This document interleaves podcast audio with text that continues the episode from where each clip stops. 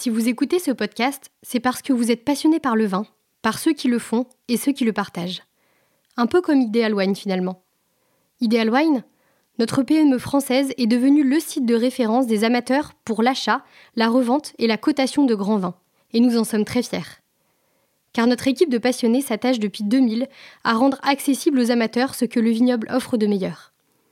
Deux types de ventes sont proposés sur notre site. Les enchères en ligne, pour lesquelles nous sommes aujourd'hui le premier acteur mondial, et une offre e-caviste qui s'appuie sur un réseau de 900 domaines partenaires, également animé par des rachats de caves particulières expertisées. Ideal Wine est le seul site capable d'aligner côte à côte de vieux flacons et les tout derniers millésimes d'un même domaine. Ideal Wine, c'est une équipe engagée pour vous guider et vous accompagner dans la constitution d'une cave qui vous ressemble. Au service du vin, de ceux qui le créent et de ceux qui le partagent depuis 2000.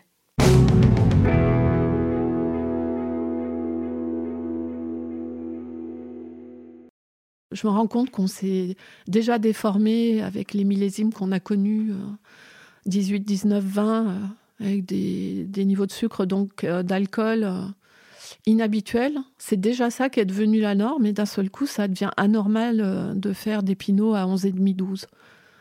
Mais moi, j'ai aucune honte à dire que je rentre des pinots, même à 11.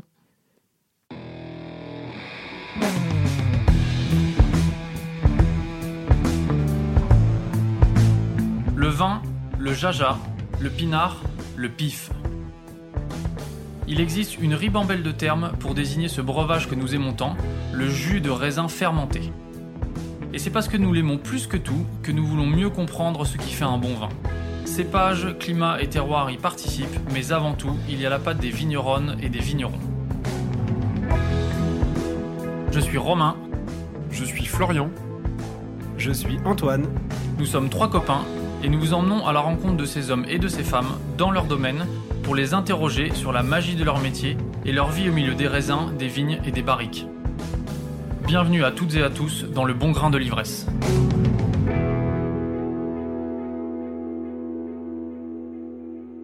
Attention, voici un épisode exceptionnel que je suis particulièrement heureux de vous proposer aujourd'hui. En arrivant chez Claire Naudin, je savais que nous mettions les pieds dans un endroit magique mais j'étais loin d'imaginer la beauté du moment que nous apprêtions à passer. C'est une vraie discussion à cœur ouvert, avec une personnalité rare médiatiquement. Et pour ne rien gâcher, vous entendrez une nouvelle voix dans cet épisode, celle de Florent Giroux, du domaine Combriac, qui a pu apporter son œil de vigneron bergeracois et nourrir l'intense discussion avec Claire. Préparez-vous, Claire Naudin n'a pas la langue dans sa poche et tous les mots sont justes. Bonjour Claire Naudin. Bonjour. Merci beaucoup de nous accueillir euh, dans votre domaine, le domaine Naudin-Ferrand, à Magny-les-Villers, en Bourgogne. On est aujourd'hui avec vous et avec euh, Florent Giraud du domaine Combriac euh, à Bergerac. Est-ce que tu peux commencer par te présenter, s'il te plaît? Donc, j'ai 54 ans. je suis fille et petite fille, et, etc., de, de vigneron. mais j'ai une chance, mon père m'a payé des études. Donc, euh, je suis aussi ingénieur agronome et énologue. Euh, ce qui m'a permis d'aller un petit peu à l'extérieur et à un moment donné de choisir de revenir. Je suis revenue, euh, j'ai repris le domaine, première vinification en 91, donc ça fait un peu plus de 30 ans. Je suis repartie en Australie six mois en 92 hein, dans le cadre de mon diplôme d'énologue.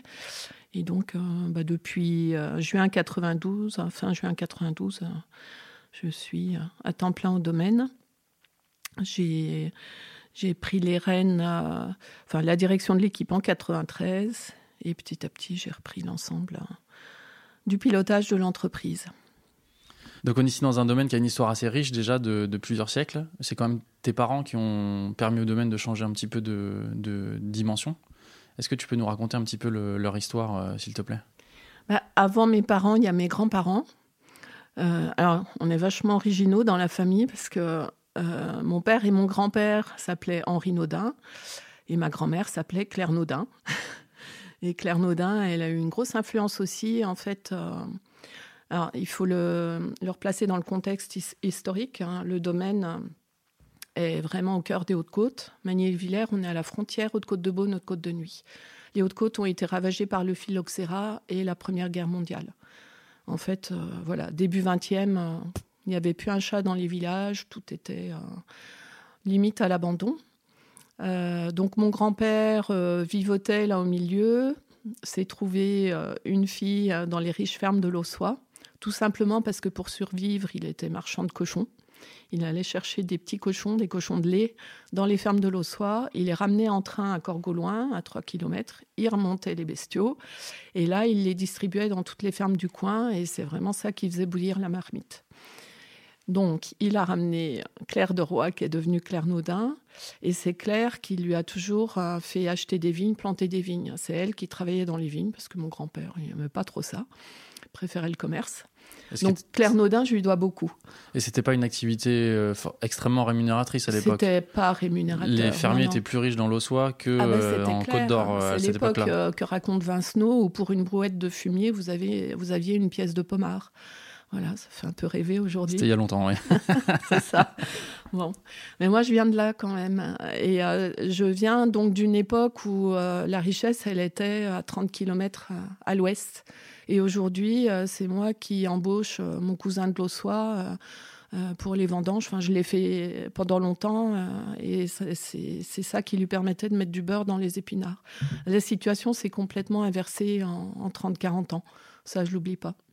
Donc voilà, mon père est, né donc dans cette famille-là. Il avait deux sœurs, donc il a pris la suite de son père. Et euh, la chance qu'il a eue, euh, c'était d'être euh, pris en main avec les jeunes du coin par des jeunes de la côte, à travers la JOC, la jeunesse ouvrière chrétienne. Et c'est eux qui les ont formés, qui les ont encadrés et qui les ont stimulés pour bah, redémarrer la viticulture dans les Hautes-Côtes. Voilà, ils ont été un groupe de, de, jeunes copains à se dire et si on replantait, si on remettait de la vigne parce que les champs, on a des terres qui sont pauvres, et puis, puis les champs, ils n'en vivaient pas, quoi. Tu l'as dit, les Hautes-Côtes, ça a été complètement détruit par le phylloxéra et, euh, et euh, après la Première Guerre mondiale. C'était des terroirs à cette époque-là qui étaient, qui étaient difficiles. Enfin, c'était pas si évident que ça de, planter de la vigne euh, dans ces endroits-là. c'est surtout, en fait, la Première Guerre mondiale a tué les hommes. Donc, il n'y avait ni la main-d'œuvre, ni les moyens économiques pour redémarrer. Hein. Et euh, ça les a obligés, donc ça, on parle de fin des années 50. Euh, une fois qu'ils ont eu l'envie euh, de se remettre à la vigne en se disant il n'y a pas de raison, ça marchait au 19e, hein, il n'y a pas de raison que ça ne fonctionne pas. Mais comment on fait quand on est fauché comme les blés? D'où la vigne à faible densité. Ok, tu, peux nous expliquer un peu plus là? Parce qu'il n'y avait pas assez d'argent, donc c'est ça pour planter beaucoup de, beaucoup de vignes? Il n'y avait pas d'argent et il y avait des champs, donc des tracteurs agricoles. Et donc, ce sont les techniciens de l'époque. J'ai plaisir à le rappeler parce que euh, hein, parfois on a du mal à, euh, défendre la vigne à faible densité. Donc, les techniciens de l'INAO et de l'ONIVIN qui les ont mis euh, dans un minibus et qui les ont amenés à Cadillac, donc dans le Sauternay, pour voir les premières plantations à faible densité. En leur disant, bah, c'est peut-être ça qu'il faut que vous fassiez. Euh, vous faites d'une pierre trois coups, vous avez un modèle économique viable, puisque vous utilisez vos tracteurs agricoles et vos coûts de plantation sont divisés par trois. Euh, vous luttez contre la gelée, puisque vous avez des vignes qui sont plus écartées, mais des pieds qui sont éloignés du sol. Donc vous réglez le problème des gelées printanières et vous réglez le problème des maladies, parce que vous aérez vos pieds et euh, vous avez moins de pression mildiou. Ça, c'était déjà établi. Et alors, depuis, on a aussi appris que, accessoirement, c'était quand même humainement drôlement plus durable, euh, parce qu'on rentre dans une période où les jeunes ont un peu du mal à envisager de s'abîmer le dos dans les vignes. Et moi, je résous ce problème-là en disant bah, venez faire de la vignaude, vous allez voir, c'est magique. Vous aurez plaisir à travailler. Donc, ça s'est avéré être efficace euh, à l'époque et euh, à être toujours efficace aujourd'hui. Oui. C'était finalement un modèle assez, assez durable. J'ai dit que mes parents m'avaient payé des études d'agronomie, donc je suis arrivée ici euh, avec, euh, on va dire, ma, formation euh, par Denis Boubals à l'époque, donc c'était avant Alain Carbonneau, qui a beaucoup travaillé. Ils ont travaillé tous les deux sur tous les modes de conduite, et donc j'avais intellectuellement un avis sur sur ces palissages alternatifs. J'avais un avis assez critique. Euh, et puis je me suis dit, après tout, euh, ça va être intéressant. J'ai les deux modes de conduite. Je vais bien voir ce qu'il en est. Je vais faire des vinifs comparatives. Mais voilà, pour bien comprendre ce que j'ai vécu, moi, je suis arrivée quand même avec un regard critique là-dessus. Et puis, ben, année, année après année, j'ai validé tous les éléments du modèle et au point qu'aujourd'hui, mon objectif, c'est de supprimer 100% de mes vignes à haute densité dans les Hautes-Côtes euh, d'ici 2030. Euh, et donc euh, voilà, j'arrache et je repars sur de la vigne à faible densité. Et tu penses que c'est applicable dans n'importe quel terroir de, Bourgogne, enfin en tout cas dans n'importe quel village? Je vais lancer une bombe, mais la réponse qui en général stoppe les discussions, c'est de dire à mes collègues regardez ce qui se plante partout dans le monde. C'est pas de la vigne à très haute densité. C'est quoi les inconvénients de la vigne à très haute densité? Je pense qu'il y a un petit peu la réponse qui est, sous-jacente, mais... Alors, pour autant, je, la, euh, nie pas euh, son intérêt. Elle a un intérêt. Je pense que là où on se trompe quand on part sur cette conduite-là, euh, c'est qu'on a tendance à garder les pieds trop près du sol. Donc je, peux envisager de la vigne à très haute densité, mais avec un palissage très haut. Euh, qui va permettre de résoudre encore une fois les problèmes de maladie. Si on s'éloigne du sol, on, a moins, euh, enfin comment dire, les primo-contaminations mildiou sont plus difficiles hein, puisque ça, elles se font euh, à travers les gouttes de pluie qui vont projeter les organes sexuels du mildiou qui vont venir contaminer les feuilles. on règle le problème du gel aussi en montant les pieds, comme je l'ai dit. mais donc, pour garder un rapport feuille-fruit qui soit intéressant. Il va falloir très peu de raisins sur le pied. Bon, bah ça, on sait faire. On, va pouvoir le faire avec une taille euh, courte, a priori. Et puis, euh, il faut monter le palissage, euh, voire même peut-être, idéalement, ne pas rogner. Et pour ça, il faut revoir complètement le modèle de palissage. Alors, ça peut être des pesos. Bon, le, le, le terme peso, c'est ce qu'on utilise en Bourgogne pour les échalas. Donc là, on va avoir un, piquet, enfin un, support par pied. Euh, ça peut être palissé aussi, euh, mais là où ça change complètement la donne, c'est au niveau mécanisation ça va compliquer euh, beaucoup la donne. Euh, ça veut dire qu'on passe soit à du travail manuel, soit à des tout petits outils. Donc il y a un coût de production qui est euh, plus important, très élevé. Mais encore une fois, c'est un modèle que je peux concevoir. On multiplie a priori le coût de production par 2, 3, 4, enfin tout dépend ce qu'on accepte de faire dans ces vignes-là. Pour continuer sur la, densité des vignes, là, un des arguments pour les hautes densités, il me semble, c'est de dire que tu crées de la concurrence entre les pieds donc que tu as des raisins un petit peu plus euh, concentrés. Est-ce que est-ce que c'est ce que tu, tu, tu constates ou est-ce que c'est, c'est un argument qui ne fonctionne pas? Bah, Je suis pas sûre que ça soit euh, suffisant pour justifier le modèle, en fait. Euh, donc, si j'inverse la proposition, euh, j'aurais dû constater un déficit de qualité dans mes vignes à faible densité. C'est là que je fais toutes mes cuvées haut de gamme depuis 20 ans. Donc je me dis que, enfin, si je dois conclure sur la chose, je suis nulle en dégustation et mes clients aussi. et, en grand cru, t'es planté euh, comment? Ben, En grand cru, par définition, je suis à 10 000 pieds par hectare parce que le cahier des charges fait que. Donc, euh, j'ai. je m'étais promis de quitter l'appellation en grand cru euh, deux ans avant la retraite. Hein. Comme ça, si, jamais euh, il s'avère que ça coule la boîte, les jeunes pourront dire la vieille, elle déménageait complètement, elle a foiré, mais vous inquiétez pas, on va arrêter. Ce serait fort, ça, de quitter, de quitter une appellation Grand Cru en Bourgogne.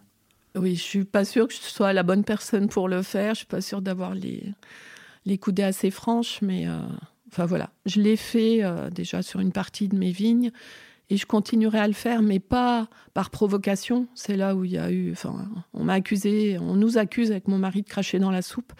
Les gens qui disent ça comprennent pas notre démarche. Euh, je pense qu'à un moment donné, il faut avancer.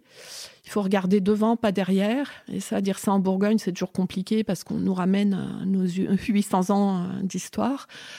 Euh, C'était notre discussion avec mon mari ce matin. Enfin, faut pas oublier que les moines, parce qu'on nous ramène les moines aussi en permanence, les moines ont quand même osé envisager d'assainir des marécages pour en faire euh, des champs, voire même planter de la vigne. Dans le genre culotté, euh, on fait guère mieux. Donc, euh, les moines étaient d'excellents techniciens. Et, quand on transpose ce qu'ils ont fait, je me dis aujourd'hui, pas sûr que ça leur poserait problème d'aller vers des techniques innovantes comme celle que je suis en train d'explorer. Euh. Alors, je ne sais pas si on rentrera dans le détail tout à l'heure, mais... Euh. Bah si, on peut y aller maintenant, même si tu veux. Tu penses à quoi comme nouvelle technique là, que tu es en train Là, j'expérimente euh, donc, depuis 2023 l'utilisation du VC. Donc, les UVC, les ultraviolets de la catégorie C, normalement, n'arrivent pas au sol, ils sont arrêtés par la stratosphère. Et on s'est rendu compte... Euh, euh, alors, j'ai pas encore digéré toutes les publications... Euh, ils sont utilisés en fait déjà euh, pour désinfecter euh, notamment des aliments ou du matériel médical. Et donc, une start-up a eu l'idée d'utiliser ça à la vigne, UV Boosting pour ne pas la nommer. ils ont développé donc une méthode de, de, traitement par flash UV sur la vigne, avec trois objectifs potentiels. Mais bon, encore une fois, c'est expérimental, hein, donc euh, j'ai pu en tester qu'un des trois. Le, premier objectif, spontanément, c'était euh, euh, neutralisation des maladies cryptogamiques, plus oïdium que mildiou, a priori. Ensuite, accidentellement, ils se sont rendus compte qu'ils avaient un effet intéressant contre le stress hydrique sur les vignes. Stress hydrique, stress thermique, on ne sait pas trop encore.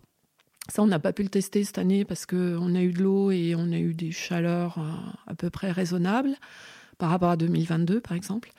Et puis un effet aussi, euh, on stimule la, lutte, euh, la vigne et on l'aide à lutter contre le gel. Donc ça non plus, on l'a pas testé en 2023.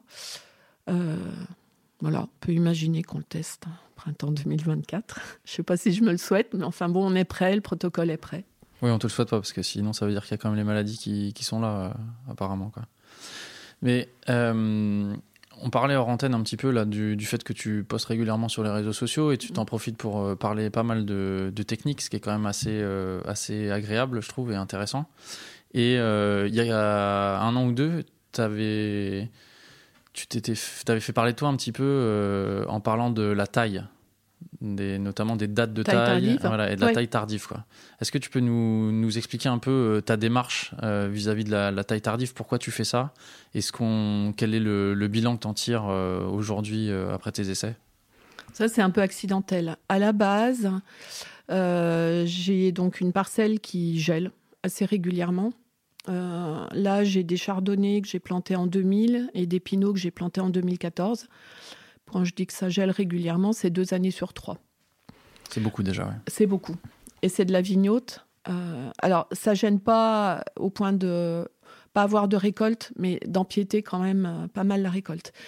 Et là, un jour, euh, je me suis dit, mais si j'arrivais à comprendre d'où vient le froid, peut-être que je pourrais l'empêcher d'arriver par, par exemple, une haie assez dense je me suis dit, ouais, il faut, que je comprenne comment circulent les masses d'air, dans ce... parce que c'est un endroit qui est assez, où j'ai une grande surface. Donc, je peux faire pas mal de choses.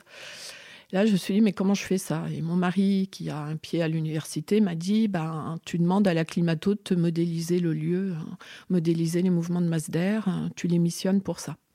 Donc voilà, on a fait ça. Donc j'annonce à mes collègues que quand on a des problématiques techniques, il ne faut pas oublier d'aller consulter les personnes compétentes et que les universités peuvent travailler euh, à titre privé. Elles ont même besoin de le faire parce que ça leur permet de financer leurs propres travaux. Donc euh, c'est Benjamin Bois à l'époque qui a fait cette modélisation sur 2-3 ans. Et en fait, c'est Benjamin qui un jour m'a dit, mais euh, est-ce que ça t'intéresserait pas, dans le cadre de ta réflexion contre gel, euh, de faire une expé de taille tardive euh, On aurait des choses à vérifier et ce lieu-là s'y prêterait vraiment bien. Voilà, ça a démarré comme ça. Donc là, on vient de faire la quatrième campagne. en gros, rien de neuf pour l'instant, c'est-à-dire qu'on a, on a validé l'idée connue qui est que bah, si on taille trop tard, on empiète le potentiel de récolte. C'est-à-dire que face à un risque de perte de récolte, on répond par une assurance de perte de récolte, ce qui n'est pas tout à fait le but. Donc là, on rentre dans une deuxième phase de l'expé où il faut qu'on transpose en Bourgogne les travaux d'Alain Deloire à Montpellier, que j'avais consulté pour ce travail-là il faut qu'on apprenne à piloter la méthode. C'est-à-dire, là, on était sur un protocole avec euh, trois dates de taille, mais qui étaient immuables. Fin février, fin mars, fin avril. Après quatre ans, je peux vous dire que ça paraît euh, inadapté.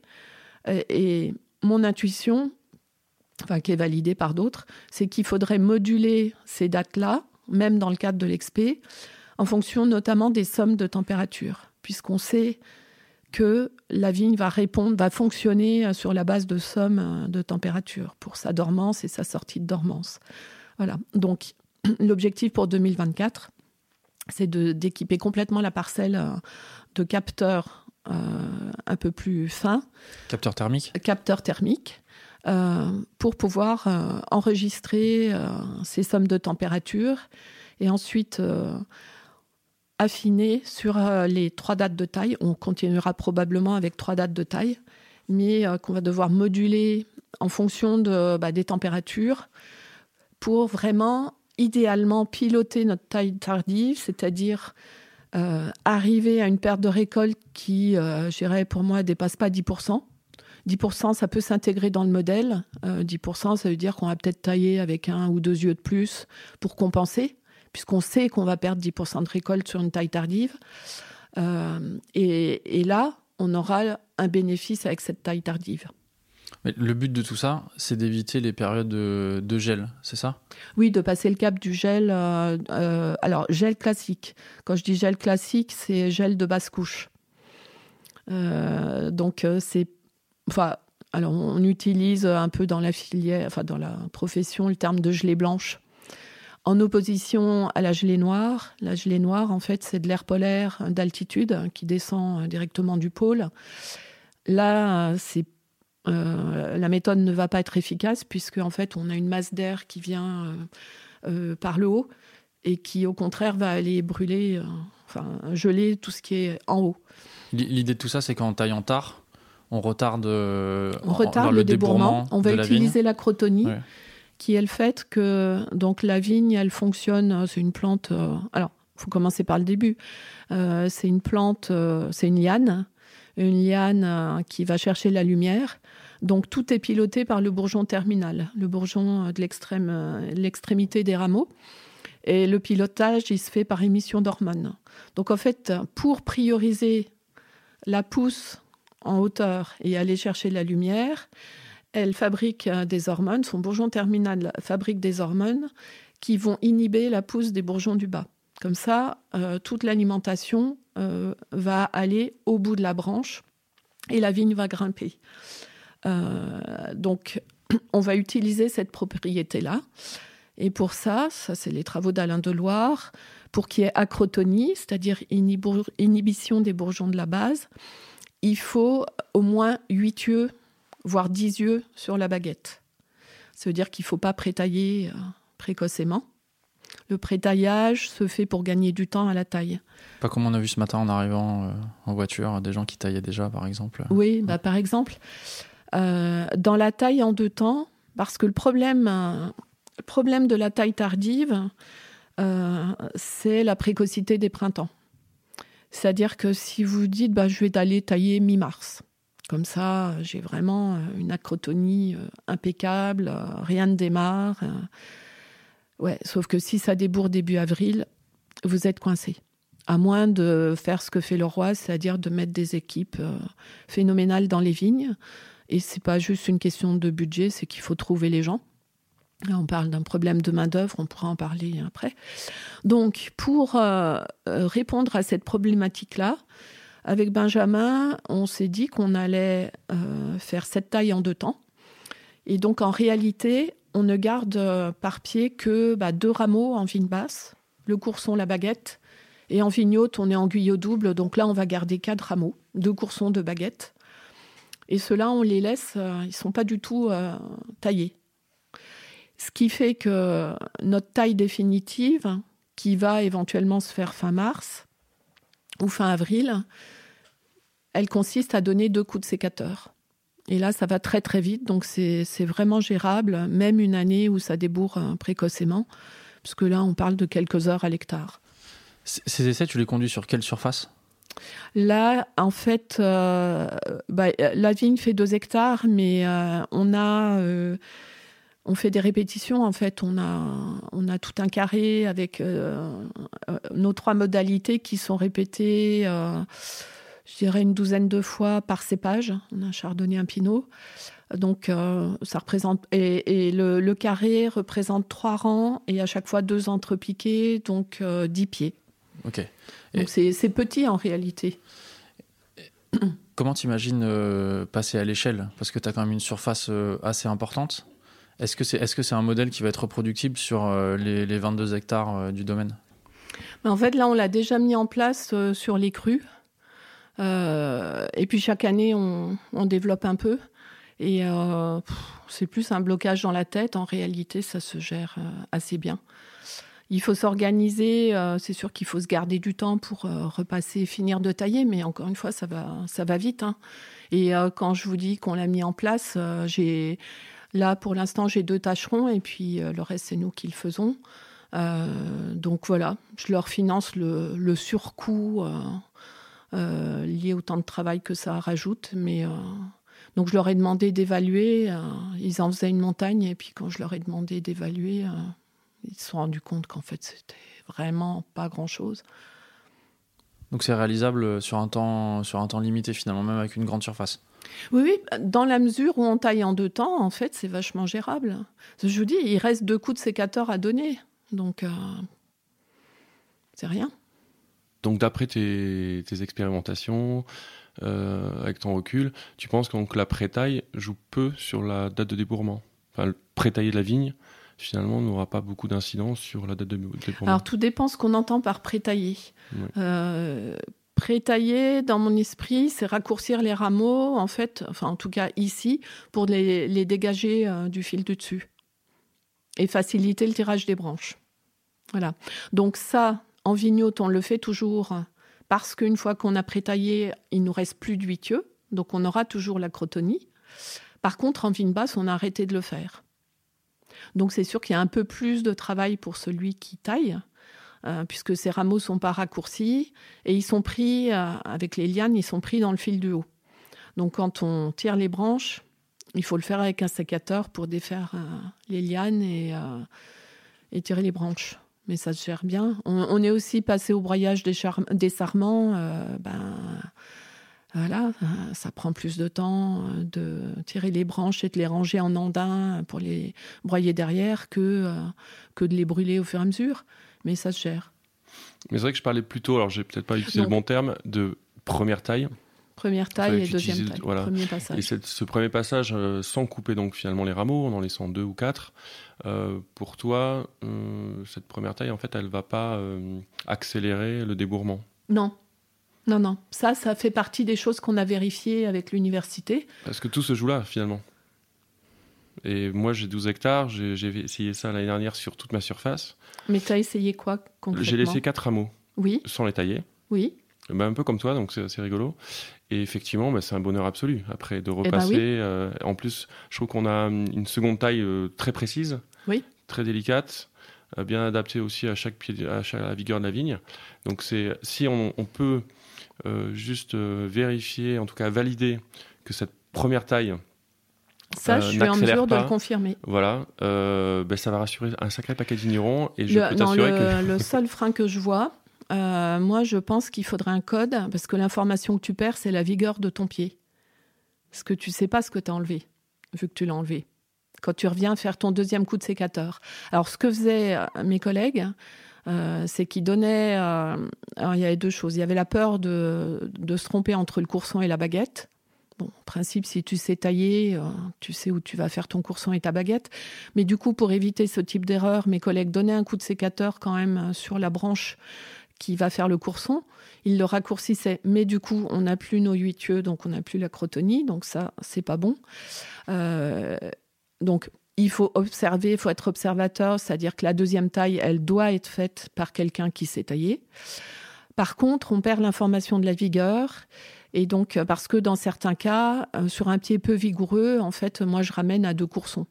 Ou alors, je vais faire un courson et puis une baguette à trois yeux, par exemple. Mais là, je ne peux pas le faire puisque je ne sais pas ce qui avait poussé ou pas poussé derrière. Donc je me dis, ça c'est le truc auquel je suis en train de réfléchir, il faudrait qu'on ait un petit marqueur qui nous signale qu'on a un pied euh, qui manque de vigueur, un pied qui a besoin d'être raccourci, qui ne doit pas être taillé avec euh, une baguette à six yeux et un courson à deux yeux. Et donc, euh, je suis en train de tester différents systèmes de marquage là, avec du velcro. Je veux des trucs qui puissent se mettre et s'enlever facilement ou, ou peut-être que ça va être une, une, attache en encre, un truc très facile à, à mettre et à enlever. Mais tu as quand même le diamètre du rameau, quand même, qui est un bon indicateur du, des rameaux que tu laisses. Pour toi, c'est pas suffisant Non, non pour moi, c'est pas suffisant. D'expérience, euh, parce que parfois, euh, tu vas avoir euh, deux magnifiques branches, mais en réalité, c'était les seules magnifiques branches et toutes les autres étaient chétives et elles n'avaient pas complètement outé. Enfin, elles traduisent la, la difficulté du pied. Donc, tu perds cette information-là. Mais il me semble aussi que c'est quand même une pratique, euh, une vieille pratique viticole. Euh, pour avoir lu euh, je, Henri Jaillère, pour. Ah on n'invente rien, simplement. Ça, c'est aussi une information que j'ai à cœur de donner. C'est l'intérêt de faire des expés, mais avec des vrais protocoles et un vrai traitement statistique. On est dans l'optimisation de la méthode. Mais effectivement, la, la, méthode, elle a été pratiquée en Bourgogne, je pense, pendant, en tout cas depuis les débuts de la taille Guyot. Avant, je ne sais pas. Et on a arrêté petit à petit parce qu'on avait moins de gelée printanière et puis qu'on trouvait ça pratique. Euh, en fait, concrètement, on était allé vers quoi? Les gens commençaient à tailler euh, au lendemain des vendanges. Enfin, non. En Bourgogne, en principe, on attend chute des feuilles plus qu'un jour quand même pour laisser au pied le temps de faire ses réserves. Donc euh, voilà, dès ce stade-là, on partait tailler, on démontait, c'est-à-dire qu'on donnait les coups de sécateur, et on se gardait le tirage des branches pour les températures négatives. C'est-à-dire qu'en principe, on taille plus euh, en dessous de moins 5. Alors ça, c'est le passé, parce que moins 5, maintenant, on sait à peine ce que c'est.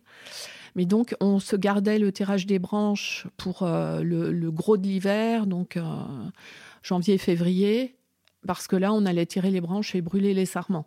Et donc, en faisant ça, on se réchauffait. Et on n'était jamais pris de cours, on pouvait, enfin, les équipes pouvaient travailler en permanence.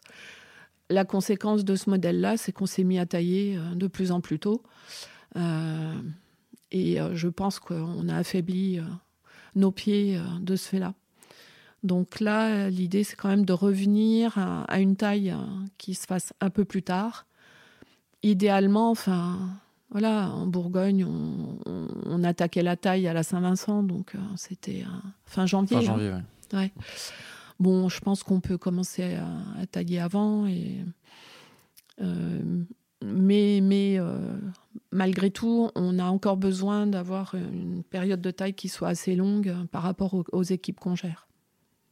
Florent, je crois que tu avais une question aussi, tu voulais revenir sur euh, la, haute densité, enfin en tout cas les questions de densité dans les vignes. Oui, ben, c'est plus avoir des, des, éléments un peu plus chiffrés pour bien se rendre compte en fait du modèle que tu essayes de développer. Quand tu parles de faible densité, pour toi, ça correspond à quelle densité? Euh, Alors moi, j'ai tout entre 2664 et 4000. 2664, c'était le modèle de Cadillac. Donc 3,20 m entre rangs, 1,20 m entre priés. 3,20 m entre rangs pour être confortable avec le tracteur agri. On est passé à 3 mètres. Parce qu'en fait, avec euh, des tracteurs agri euh, de base euh, à 3 mètres, ça passe. Il faut être vigilant, mais ça passe bien. Et puis sur les pieds, on a resserré. D'abord, on a resserré à 1 mètre. Donc là, on est passé à 3300 pieds. Ça, c'est tout ce qui s'est planté des années 70 à, à 2000, 2010. Et puis, donc là, en parallèle, l'INAO a développé sa doctrine des hautes densités. J'utilise volontairement, enfin, je reprends volontairement ce mot doctrine. Quand on dit une doctrine, c'est qu'il n'y a aucun argument technique. C'est-à-dire que l'INAO a fait plancher euh, pas mal de spécialistes de physiologie végétale, euh, des, gens qui travaillaient sur le palissage, euh, pour nourrir cette doctrine des hautes densités. Malheureusement, les conclusions n'allaient pas dans ce sens-là. Donc les travaux ont été assez peu publiés. Euh, n'empêche que ça allait, toutes les conclusions allaient en faveur des, faibles densités. Euh, L'INAO reste sur cette doctrine euh, de haute densité. Je ne me l'explique pas. On est quand même un certain nombre d'agronomes à pas comprendre. Donc moi, j'en démords pas. Je, continue euh, sur ma volonté de travailler sur les faibles densités. Et euh, comme expliqué tout à l'heure, pour défendre en tout cas l'existant dans les Hautes-Côtes, on a expliqué les avantages de la faible densité. Et puis, on a repris euh, un des indices qui, qui avait été développé dans ces travaux-là, euh, en fait, on a, on a étudié les différents indices proposés et on en a choisi un euh, qui euh, nous correspondait bien pour le vignoble des Hautes-Côtes qu'on a inscrit dans nos cahiers des charges. C'est quoi cet indice? Alors, bah, je pourrais vous le retrouver. donc, on parle de rapport feuilles-fruits. En fait, on va déterminer le niveau de rendement en fonction euh, bah, de la surface foliaire exposée, ce qui est quand même une notion classique. Donc on va prendre en considération euh, l'épaisseur du feuillage et sa hauteur. Et puis euh, de ça va découler donc un rendement possible, ce qui fait que ça laisse pas mal de possibilités à la fois d'écartement et puis d'écartement entre rangs, d'écartement entre pieds en fonction de la façon dont les gens veulent euh, travailler, puis du niveau de rendement qu'ils visent. L'INAO nous a imposé un écartement minimum entre pieds de 80 cm. Ça, c'était pas négociable. Bon, avec euh, l'idée qu'il fallait pas, il fallait éviter l'entassement du feuillage. Ça se tient. Donc voilà, quand vous faites 3 mètres x 0,8, vous arrivez à 4000 pieds par hectare, qui est la densité minimale hein, sur laquelle on, on a abouti euh, au bout de ces négociations-là. Et c'est ce qu'on développe euh, depuis dix ans. Après, l'autre, point euh, important, c'est les rendements à l'hectare. Et ça, tu as bien expliqué que pour que ça puisse fonctionner et pour qu'on obtienne des vins de, qualité, il fallait, sur des faibles densités, rester quand même sur des, une production par pied relativement raisonnable. Euh, bah, après, on peut faire un calcul assez simple euh, sur euh, sur 2000 2500 pieds par hectare. finalement, combien de quel est le rendement qu'on peut aussi accepter pour garantir une certaine qualité? J'ai pas ma machine avec moi, mais ce que je peux en dire, c'est que sur les vignes où donc les, premières vignes expérimentales qui sont pas encore arrachées, où j'ai 2664 pieds par hectare, je suis à 30-35 hecto-hectares. Et puis les vignes à 4000, euh, c'est vrai qu'on monte plus facilement à 50. Pour autant, c'est pas mon objectif. Moi, je suis plutôt à 45 en objectif. Là où mon décret me permet 60. Mais après, euh, qui dit petit rendement dit valorisation plus importante. Oui, mais c'est quand même un système qui impose inévitablement de baisser les rendements à l'hectare. Non. Tu penses pas? Non, non. Non, il faudrait regarder les rendements moyens dans les Hautes-Côtes. Euh, mes collègues, la plupart de mes collègues, euh, je pense, visent largement 50 en rouge et 60 en blanc. Et ils les produisent euh, assez facilement. Notre limite dans les Hautes-Côtes, c'est l'eau, en fait, dont personne ne parle, bizarrement. Je ne l'explique pas. J'ai l'impression d'être toute seule à m'affoler du manque d'eau. Mais bon, de ma petite expérience, euh, c'est vrai qu'à Bergerac, on a eu euh, finalement un vignoble euh, bah, qui, finalement s'est transformé un peu peut-être comme les Hautes-Côtes, c'est-à-dire avec l'idée d'avoir des coûts de production très raisonnables, des écartements très importants. L'INA aussi, à un moment donné, a imposé des densités plus fortes. Enfin, c'est exactement le même mécanisme. Et il y a beaucoup de vignerons bah, qui aussi ont pu comparer des densités un petit peu plus fortes avec des densités plus faibles. Et on s'est rendu compte quand même que, euh, notamment pour les rouges, euh, avec des densités très faibles, donc 2500, euh, 3000 pieds par hectare, on ne pouvait pas se permettre d'avoir une production par pied importante pour avoir une belle maturité des raisins. Et, et finalement, euh, au-delà de 40-45 hectos. Ah bah c'est voilà. Ramener à cette densité-là, euh, oui, c'est énorme. Bien sûr. En revanche, en parallèle, bah, pour aussi avoir travaillé à Bordeaux, où on a des densités beaucoup plus conséquentes, parfois près de 10 000 pieds hectares, bah, on se rend compte que c'est plus facile d'avoir des rendements en haut et de peut-être avoir 60 ou 70 hecto-hectares. Donc, euh, en fait, euh, il y a quand même une notion de rentabilité très importante dans cette histoire-là. Et euh, c'est pour ça que je me, rends- je me dis que ben, euh, accepter d'être en grand cru et euh, de, de perdre quelque part 20 ou 30 hecto-hectares, c'est peut-être inacceptable parce qu'on n'arrivera peut-être jamais à le retranscrire sur le prix des bouteilles. Bah, S'il y a bien un endroit où on peut aller chercher de la valorisation, c'est quand même les grands crus. Mais euh, j'ai parlé tout à l'heure du modèle haute densité, mais vigne haute. En fait, la combinaison des deux, pour moi, ça, c'est quelque chose qui peut être développé peut-être en grand cru. En fait, euh, euh, je ne diabolise pas la haute densité. Je, dis que c'est un outil à manipuler avec précaution et qui impose de toute façon une très forte valorisation. Et je pense que c'est là qu'on se plante.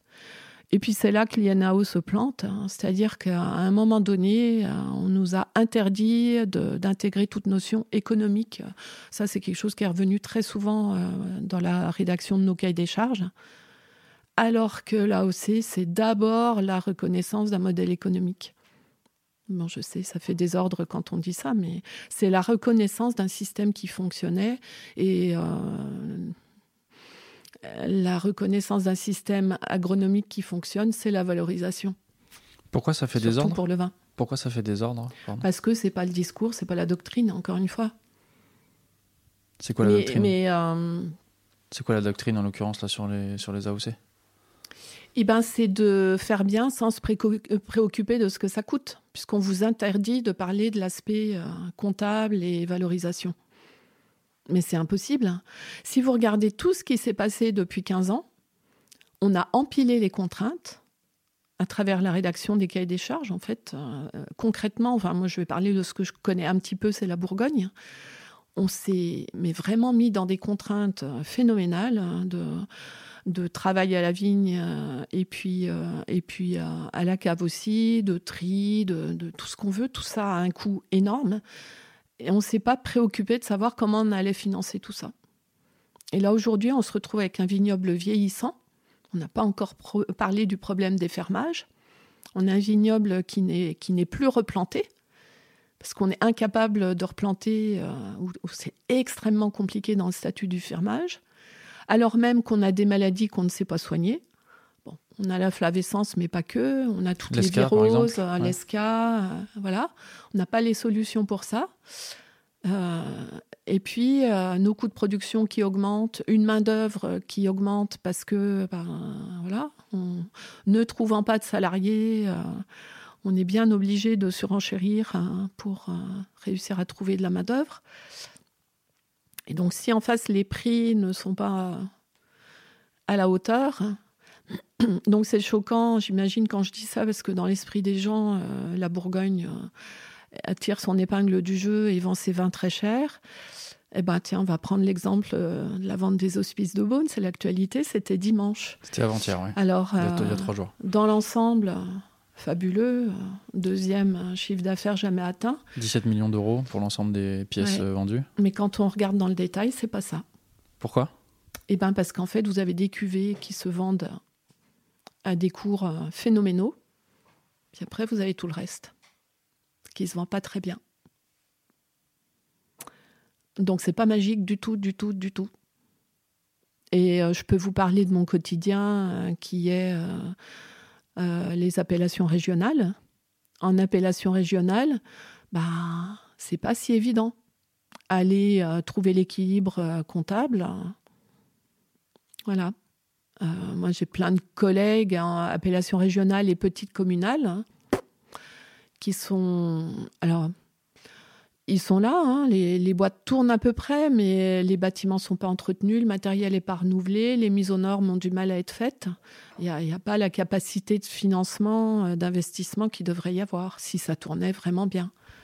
Donc il y a certaines appellations, c'est un peu qui se vendent très bien, et ça- mais d'après ce que tu dis, ce que je comprends, c'est que c'est un peu l'arbre qui cache la forêt, quoi. Ouais, parce qu'on communique là-dessus euh, sans aller voir ce qui se passe ailleurs. Ça me rappelle un peu euh, une région euh, vers Bordeaux, non ça? Avec euh, les grands crus classés et puis euh, d'autres euh, d'autres vignerons qui, qui galèrent un petit peu. Est-ce que toi, ça, tu le vis avec certaines des appellations que tu as sur, ton, sur ton domaine? Alors, je donc, en 30 ans, j'ai vécu pas mal de situations. Je suis arrivée il y a 30 ans, ça se passait pas mal. Il sortait d'une période de production régulière.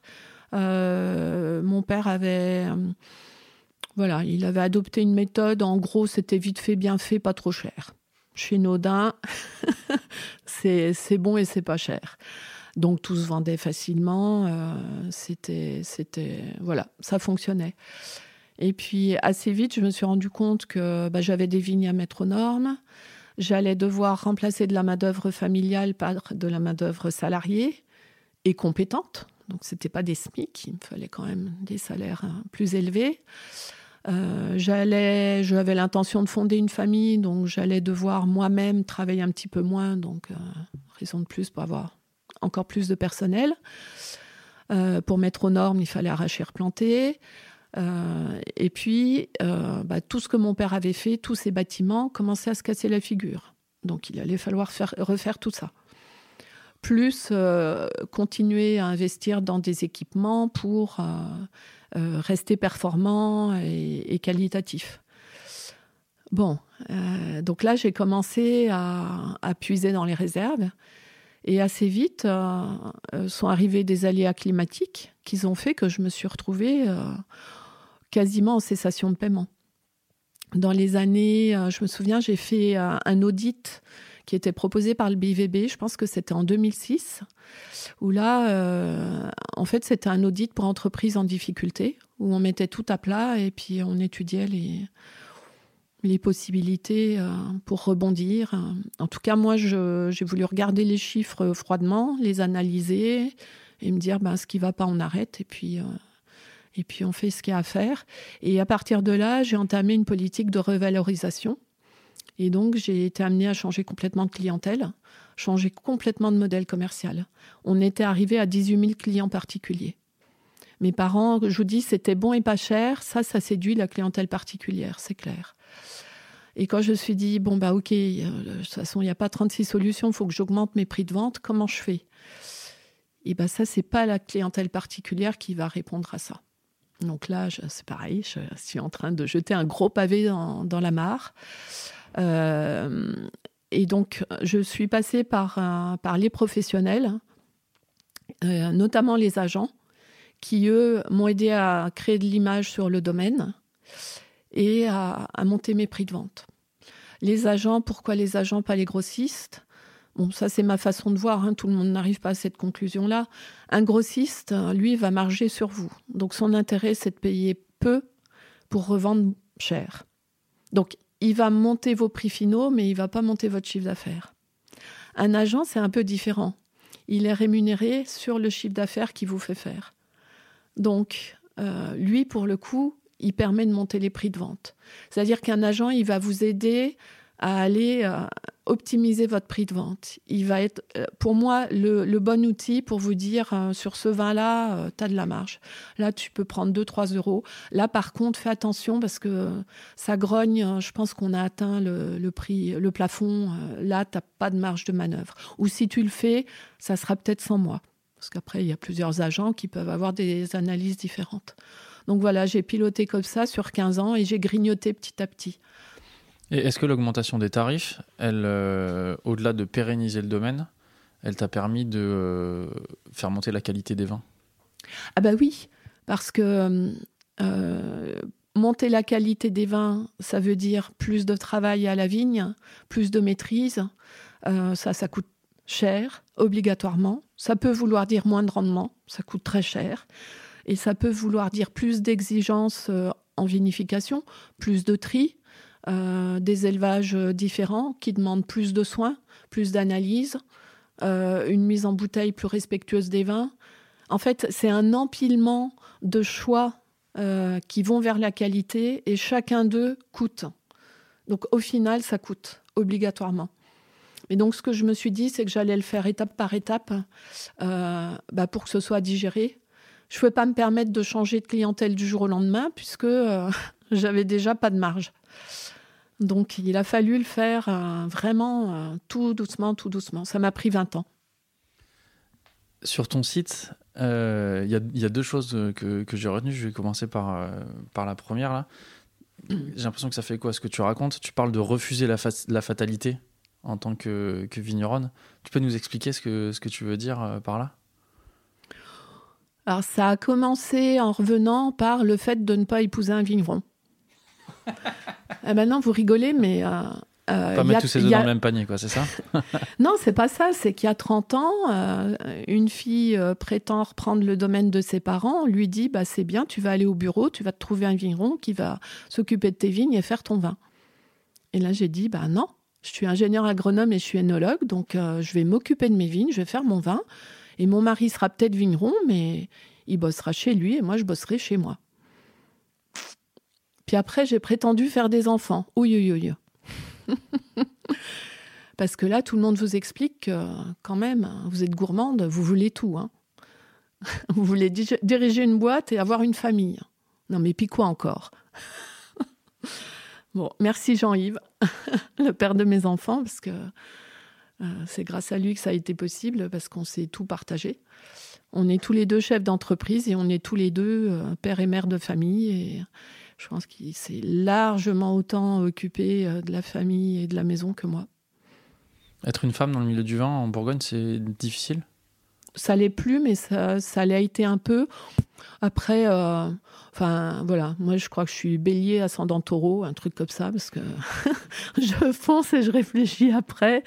Ça m'a jamais bloqué. Enfin, j'ai grandi, en même temps, j'ai grandi avec des garçons, j'ai une équipe euh, qui est mixte. Euh, je me suis jamais préoccupée de savoir euh, si ça posait problème d'être une femme. Et, euh, d'ailleurs, à un moment donné, bah, je me suis retrouvée présidente du syndicat des Hautes-Côtes parce que bah, j'avais une vision des choses, je défendais des idées. Et puis, euh, ben, j'ai été suivie, euh, donc je me suis présentée contre un autre président et, j'ai été élue. Donc euh, voilà, j'y suis restée ben, jusqu'à la naissance de mon premier fils. Et puis là où c'est très drôle, c'est que pour me remplacer, il a fallu trois hommes. On n'aime pas quand je le rappelle, mais bon, mais euh, moi, je le prends pour moi, en fait. C'est parce que j'ai mal euh, préparé ma succession. Je l'ai pas préparé assez vite. Donc, il y a eu une, année avec. Euh, en fait, y avait, on trouvait pas de collègues pour me remplacer. Je leur ai dit, bah, faites une collégiale, mettez-vous à trois, et puis comme ça, ça vous laisse le temps de prendre le truc en main. Moi, de vous passer la main aussi. Et puis derrière, vous verrez bien, il y en a probablement un qui se dégagera des trois, et puis c'est ce qui s'est passé. Le syndicalisme, c'est une tradition euh, familiale. Ça a été, ça a été transmis par, euh, ton père. Donc lui, il a participé à la création du syndicat des Hautes-Côtes de Nuit, enfin de l'AOC et du syndicat. Alors, non, ça, ça a été fait un peu avant lui, hein, puisque l'appellation de côte, c'était 61. Et là, pour l'appellation de côte, il y a une personne qui a été, euh, qui, a, vraiment porté le projet. C'était un instituteur qui s'appelait Étienne Kayser, au village de Meloisé. C'est vraiment lui qui a mené les vignerons euh, vers l'appellation, mais ça a pris du temps. Donc mon père, il est arrivé euh, 61, lui il était 31, il avait 30 ans, euh, c'était sur les rails avant lui. Eux, ils ont été en fait euh, à l'origine de la replantation, bah, en particulier des Hautes-Côtes de Nuit, qui avaient été plus pénalisées par le phylloxéra à la Seconde Guerre mondiale que les Hautes-Côtes de Beaune, parce que dans les Hautes-Côtes de Beaune, euh, les vignerons avaient presque déjà tous un pied sur la côte. Donc ils avaient survécu grâce à ça. Dans les Hautes-Côtes de Nuit, euh, ouais, c'était le désert. Pourquoi vous êtes attaché au, syndicalisme euh, dans la famille? Qu'est-ce qui est important là-dedans? Je crois que c'est le côté catho de la famille où il fallait, on ne concevait pas d'avancer seul en fait il fallait euh, avancer et faire avancer le troupeau. Enfin, et puis, euh, euh, ouais, partager le progrès, quoi. C'était vraiment cette notion-là, je pense, qui était prégnante dans la démarche de mon père. Et puis, de même qu'ils avaient été pris en main par des collègues de la côte hein, qui les avaient aidés dans leur début, eux, commençant à s'en sortir, ont eu à cœur d'aider leurs collègues qui commencent à prendre le même chemin. Toi, quand tu as été présidente du syndicat, pourquoi tu y es allée Et c'était quoi les enjeux euh, à ce moment-là? Qu'est-ce que tu as voulu faire en tant que, présidente du syndicat? Je suis arrivée dans une situation super polémique. C'était qu'il était question d'étendre le vignoble des Hautes-Côtes euh, au sud, hein, dans un secteur qui s'appelle le Couchois. Et donc, mon prédécesseur avait déjà donné son accord pour faire des Hautes-Côtes du Couchois. Donc, on aurait eu Haute-Côte de Nuit, Haute-Côte de Beaune et Haute-Côte du Couchois. Et je me suis opposée à ça euh, alors, grâce à un géographe qui s'appelle François Le Gouy et qui, à l'époque, faisait une thèse sur euh, les Hautes-Côtes et qui m'a beaucoup aidé à, rassembler euh, bah, toute l'histoire des Hautes-Côtes. Et c'est là que j'ai compris l'importance des travaux d'Étienne Kayser. Et avec François, je me suis plongée aussi dans les données, notamment géologiques, géographiques. Et tous les deux, on est vraiment arrivé à la conclusion que le couchois, c'était, c'était vraiment une identité à part et que ça pouvait pas être des Hautes-Côtes, en fait. Ça méritait une appellation à part entière. Donc, euh, il y avait cet aspect-là, on va dire euh, purement technique. Et puis, il y avait un aspect économique. Il y avait un potentiel en termes de surface qui était quand même élevé. Euh, alors, le négoce beaunois notamment poussait vers ça parce que pour eux c'était la perspective d'avoir des approvisionnements euh, en volume et à des prix euh, super compétitifs. Mais il y avait un fort risque de déstabilisation économique des Hautes-Côtes parce que d'un seul coup potentiellement c'était un tiers de surface euh, en plus.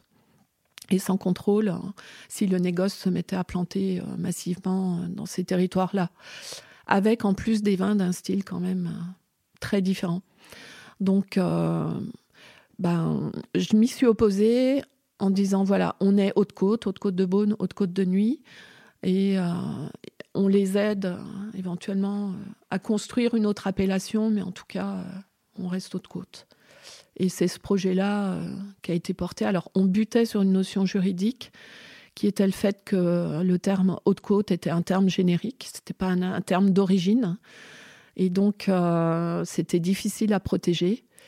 Mais là, j'ai trouvé les éléments aussi, les outils euh, à l'INAO, en fait, euh, grâce à une juriste de l'INAO qui m'a dit, qui, nous a expliqué que effectivement c'était un terme générique, mais c'était aussi juridiquement considéré comme un identifiant fort et qu'à ce titre, il nous appartenait, il était, il était défendable et protégeable. Tu viens de nous expliquer que défendre ses convictions et ses idées, c'était une sorte de tradition familiale?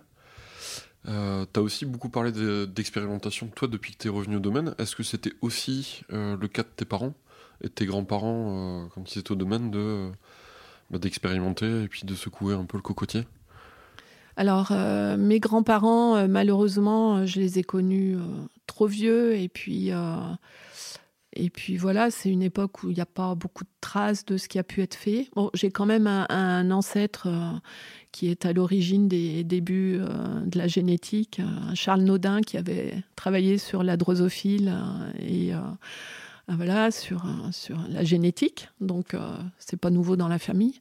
Mais en tout cas, pour revenir à mon père, euh, lui a toujours beaucoup, beaucoup expérimenté. Enfin, pour lui, c'était évident euh, de, de s'interroger sur ses pratiques et puis d'aller d'aller innover. Bon, c'était leur. comment dire c'est comme ça qu'ils sont rentrés dans ce métier, puisqu'ils ont commencé par faire des vignes comme ils ne s'en faisaient pas ici. Donc le reste a suivi. Pour des raisons économiques, ils ont travaillé à plusieurs, donc ils ont fait une cuma, bien sûr, qui leur a permis de vendanger à la machine. Ça a été une époque. Hein. Donc c'était innovant pour l'époque. Bon, moi j'ai abandonné la machine parce que, parce que j'ai développé autre chose. Mais euh, cette mise en commun et cette cuma, ça leur a permis de s'équiper, d'avoir des chaînes d'embouteillage performantes, d'avoir des systèmes de filtration performants, d'avoir toujours des équipements à la pointe. Et donc finalement, ce qu'ils ont économisé dans les vignes, ils l'ont investi euh, dans, tout le reste. Mon père a eu tous ces bâtiments climatisés au début des années 70. Je pense que même sur la côte, on n'avait pas l'équivalent, voyez. Et est-ce qu'ils t'ont suivi euh, dans tes expérimentations après? Est-ce qu'une fois qu'ils euh, t'ont donné les clés, ils t'ont dit OK, on te suit dans tout ce que tu feras? Ou ça n'a pas été aussi simple? Ça n'a pas été aussi simple. Ça me fait sourire parce que non, non, ça, on ne s'est pas parlé pendant un an. Ça, c'était au moment où j'ai construit mon premier bâtiment. Et, ouais, ça a été super compliqué. et à un moment donné, je lui ai dit écoute, on va être rationnel. Tu as les sous, tu décides. Mais je suis pas d'accord, je veux pas que tu oublies. Mais je te préviens, le jour où je suis majoritaire, tu la fermes. Et c'est ce qu'on a fait. bon, mais techniquement, euh, alors il était impressionné par euh, mes diplômes euh, et notamment sur les vins. Je pense que très impressionné par le diplôme d'énologie. Donc sur le vin, il m'a laissé carte blanche tout de suite. Donc j'en ai bien profité. Et par contre, sur la vigne, ça a été très, très difficile. C'était presque tabou. Certains aspects étaient presque tabous. Et j'ai mis du temps à comprendre. Dès que j'ai commencé à parler d'arrêter de désherber, euh, ça a été euh, vraiment un veto euh, absolu. Et donc, en fait, j'ai résolu le problème en ne lui disant pas ce que je faisais. À un moment donné, je lui dit Ok, j'ai intégré, je gère.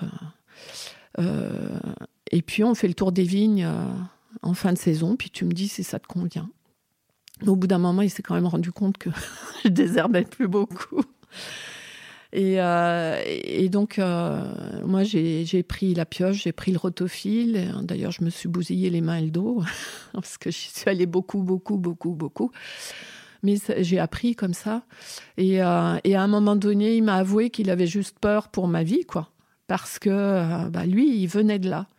Il venait d'une période où euh, on se tuait au boulot pour pas gagner sa vie. Euh, il m'a quand même rappelé que quand il a démarré, les grandes années culminaient à 10 hecto-hectares. Et il avait l'impression de me voir euh, rétrograder, en fait, revenir à ça. Et, il savait que j'en mourrais. Donc, je lui ai dit, mais ça aurait été tellement plus simple de me le dire, mais je pense que lui-même n'en avait pas conscience. Donc là, je lui ai fait comprendre que j'étais rationnelle et que Bon, euh, je ne pensais pas à l'époque m'abîmer autant le corps que ça a été le cas. Euh, j'aurais peut-être été plus doucement si j'avais su. Mais euh, j'avais envie d'apprendre. Et petit à petit, à chaque fois, de toute façon, je me suis laissé prendre par l'herbe derrière. J'ai fait mon mea culpa, puis je m'y suis prise autrement. Et donc assez vite, il a été rassuré. Et puis, puis de toute façon, il a continué à vieillir. Donc au bout d'un moment... Il, il était moins dans les vignes et, puis il a fini euh, par me faire complètement confiance. Et, euh, et j'en ai eu euh, la certitude un jour où j'ai une amie réalisatrice qui m'a proposé de. Donc, ça, c'était peut-être deux ans avant sa mort, de le filmer, de filmer un témoignage de mon père et de ses euh, bah, de ceux qui restaient de la génération qui avait replanté les Hautes-Côtes. Donc ils étaient trois. Et euh, ça s'est passé là. Et c'était super drôle parce qu'il était avec ses deux copains. Et, au bout d'un moment, euh, Jocelyne a proposé qu'on conserve deux cuvées de Haute-Côte de Beaune, une selon la méthode de mon père et une selon la mienne. et qu'on leur serve comme ça en comparatif, un peu en, résumé de, nos deux pratiques, hein, de, nos deux modes de, euh, façon de travailler. Et donc, euh, j'ai servi le premier, ses collègues se sont extasiés. Il n'a pas fait de commentaires. Puis après, j'ai servi le mien. Ses collègues se sont regardés en disant bah, c'est pas folichon. Et mon père, il a juste versé quelques larmes. Et c'était assez chouette euh, parce que voilà, ça parlait tout seul. Je me suis dit, bah, en fait, lui, il a cheminé, mais, mais pas les autres. Les autres, ils sont restés sur ce qu'ils ont toujours connu. Et euh, lui, il est passé à autre chose. Mais silencieusement. Voilà.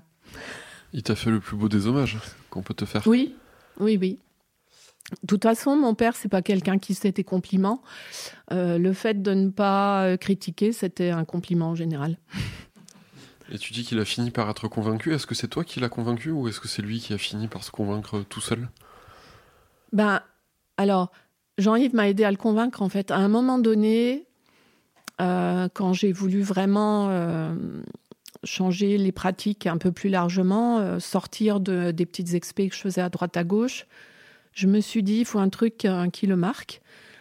Donc, je l'ai invité, enfin, je l'ai emmené déguster chez Jean-Yves.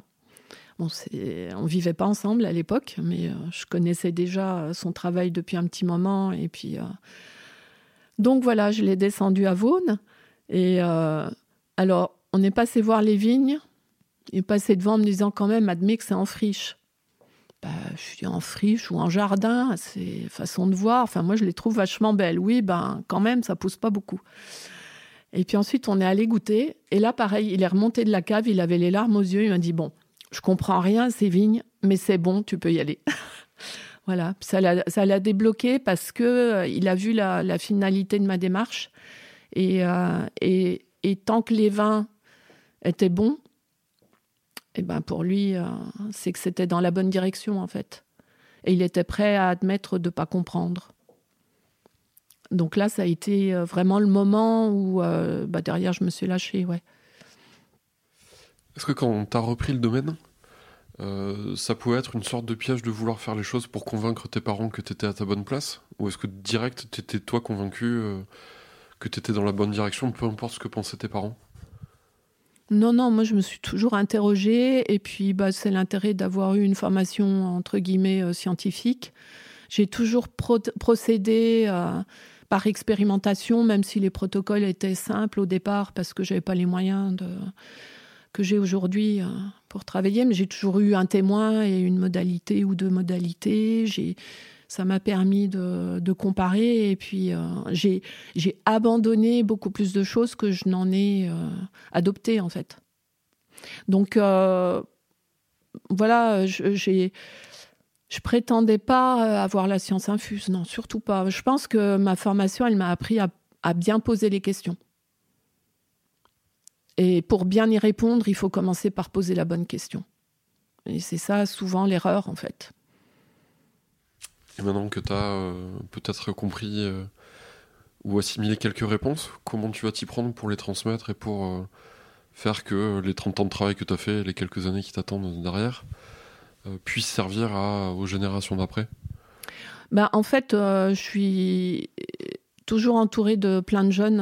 hein. Pour les vinifs, je tâche toujours d'avoir des gens avec des parcours différents.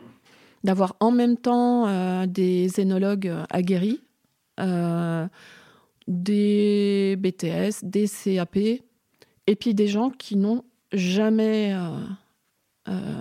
mis les pieds en cuverie et à limite peu mis les pieds dans les vignes. Et c'est assez génial de mélanger tout ça. Euh, Il y a toujours deux, trois jours euh, pour les mettre dans le bain, euh, parce que bien sûr, ceux qui pensent savoir l'ouvrent un peu plus fort que les autres. Donc, il faut réussir à les faire taire et à laisser causer ceux qui pensent ne rien avoir à dire. Donc, je les détends par rapport au vocabulaire. Ok, il y a du vocabulaire technique, on s'en fout. L'important, c'est que chacun dise ce qu'il ressente sans se brider. Et assez vite, on arrive dans un mode de communication euh, euh, à plusieurs niveaux qui fait qu'on se comprend. Et, euh, c'est quand même pas rare du tout que ceux qui n'y connaissent rien mettent le doigt sur des trucs super intéressants et puis que ceux qui pensaient avoir compris plein de trucs eh ben, en, en découvrent encore. Si on pilote bien ce truc-là, tout le monde apprend beaucoup dans l'opération. Et, et donc, avec le temps, j'ai appris à dire voilà, on a tel problème.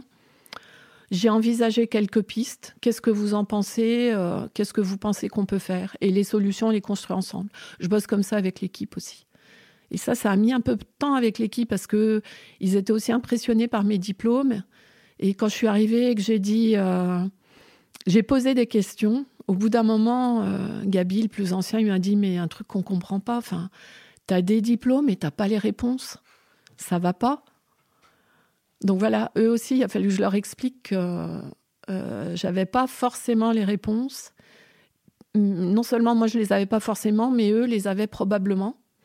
Et que les réponses, euh, mon boulot d'ingénieur, c'était de, de piloter le travail pour qu'on construise ensemble, voire même qu'on aille chercher à l'extérieur J'ai toujours travaillé avec beaucoup de consultants pour amener un regard critique et puis surtout avoir une vision à 360 degrés. Souvent, quand vous butez sur un point, c'est parce que vous le regardez depuis une direction. Il y, a, un petit mème comme ça qui circule, qui est assez génial, euh, qui vous montre euh, un disque et puis un rectangle. Donc, euh, et puis en fait, la caméra change d'angle et là, on voit que c'est un cylindre. Mais effectivement, si on le regarde du dessus, c'est un disque. Si on le regarde du côté, c'est un rectangle. Et en fait, c'est de la 3D, c'est un cylindre. Donc celui qui voit un disque, il a raison, celui qui voit un rectangle, il a raison. Mais en fait, euh, ils ont tort tous les deux quand même. Tout est question de point de vue. Et euh, ah, il y a un film qui est sorti il n'y a pas longtemps. Notre fils aîné euh, fait des maths, donc le théorème de Marguerite. je vous recommande. après, apprendre et à laisser, mais il est assez sympa ce film. Et à un moment donné, bon, elle bosse sur un théorème et euh, sa feuille tombe par terre et en tombant, elle se retourne. Et, là, en voyant son schéma à l'envers, euh, elle a un déclic et, elle a un début de solution. C'est souvent comme ça. Hein. On en revient à poser la bonne question ou la poser euh, correctement. Donc les jeunes, pour la suite, en fait, je refuse de les enfermer dans un modèle quel qu'il soit. Et du coup, finalement, euh, alors j'ai mis mon nom sur les étiquettes à contre-coeur. Ça, c'était une demande de mes importateurs il y a déjà une dizaine d'années sur l'étiquette frontale pour euh, faire le distinguo entre ce qui était vinifié sans soufre et ce qui était euh, vinifié entre guillemets à l'ancienne, de façon plus consensuelle. Donc tout ce qui était vinifié sans soufre porte le nom Claire-Naudin sur l'étiquette frontale. Puis à l'époque, je me suis dit, bon sang, euh, c'est lourd, quoi. C'est mon nom qui circule. Moi, j'avais pas du tout envie de ça parce que j'ai bien conscience d'être euh, un maillon euh, dans une grande chaîne. Je voyais pas l'intérêt de mettre mon nom en avant. J'ai accepté de le faire parce que c'était aussi le nom de ma grand-mère, en fait. Puis en me disant, derrière moi, ils vont faire quoi? Ils vont pas faire du Claire-Naudin quand même. Et aujourd'hui, je me dis que c'est très bien parce que, bah, justement, ils feront pas du Claire-Naudin parce que je serai plus là. Donc ils vont faire autre chose. Ce sera obligatoire. C'est drôle parce que parfois, euh, c'était en 2019, le fils d'un collègue est venu euh, faire les vinifs en me disant Je veux le secret de l'orchis. Je dis bah, Tu peux toujours venir voir, mais je pense que tu seras déçu. Il n'y a pas de secret. Par contre, je m'engage à, te donner des clés pour aller euh, vinifier euh, en fonction de ce que t'es toi.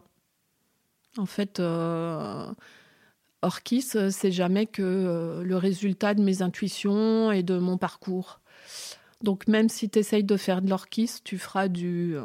je vais pas vous donner son nom parce que peut-être que ça lui plairait pas, mais... Enfin, en tout cas, je te souhaite de faire ton vin.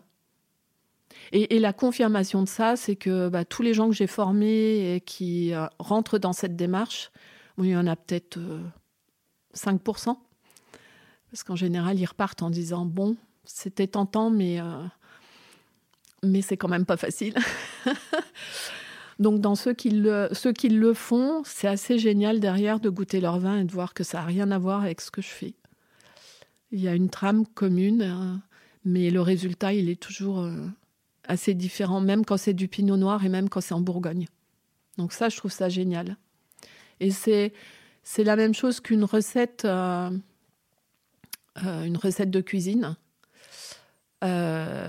Euh, une recette de cuisine bien faite, pour moi, elle va vous donner quelques clés, mais qui seront impossibles à interpréter si vous n'avez pas la connaissance bah, des fondamentaux de la cuisine, et si vous n'avez pas votre propre intuition, et si vous n'avez pas, bien sûr, une matière première qui a un intérêt.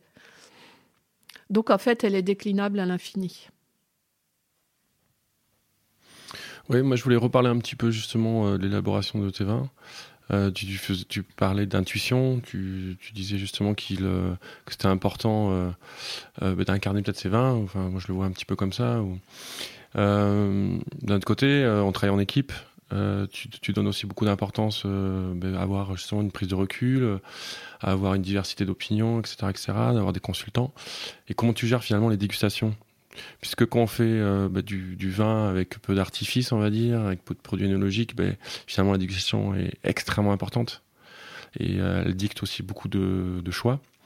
Euh, donc comment tu procèdes? Est-ce qu'il y a un côté peut-être un peu collégial? Est-ce que tu as des alliés qui sont très forts? Ou est-ce que tu as besoin de t'isoler pour déguster tes vins?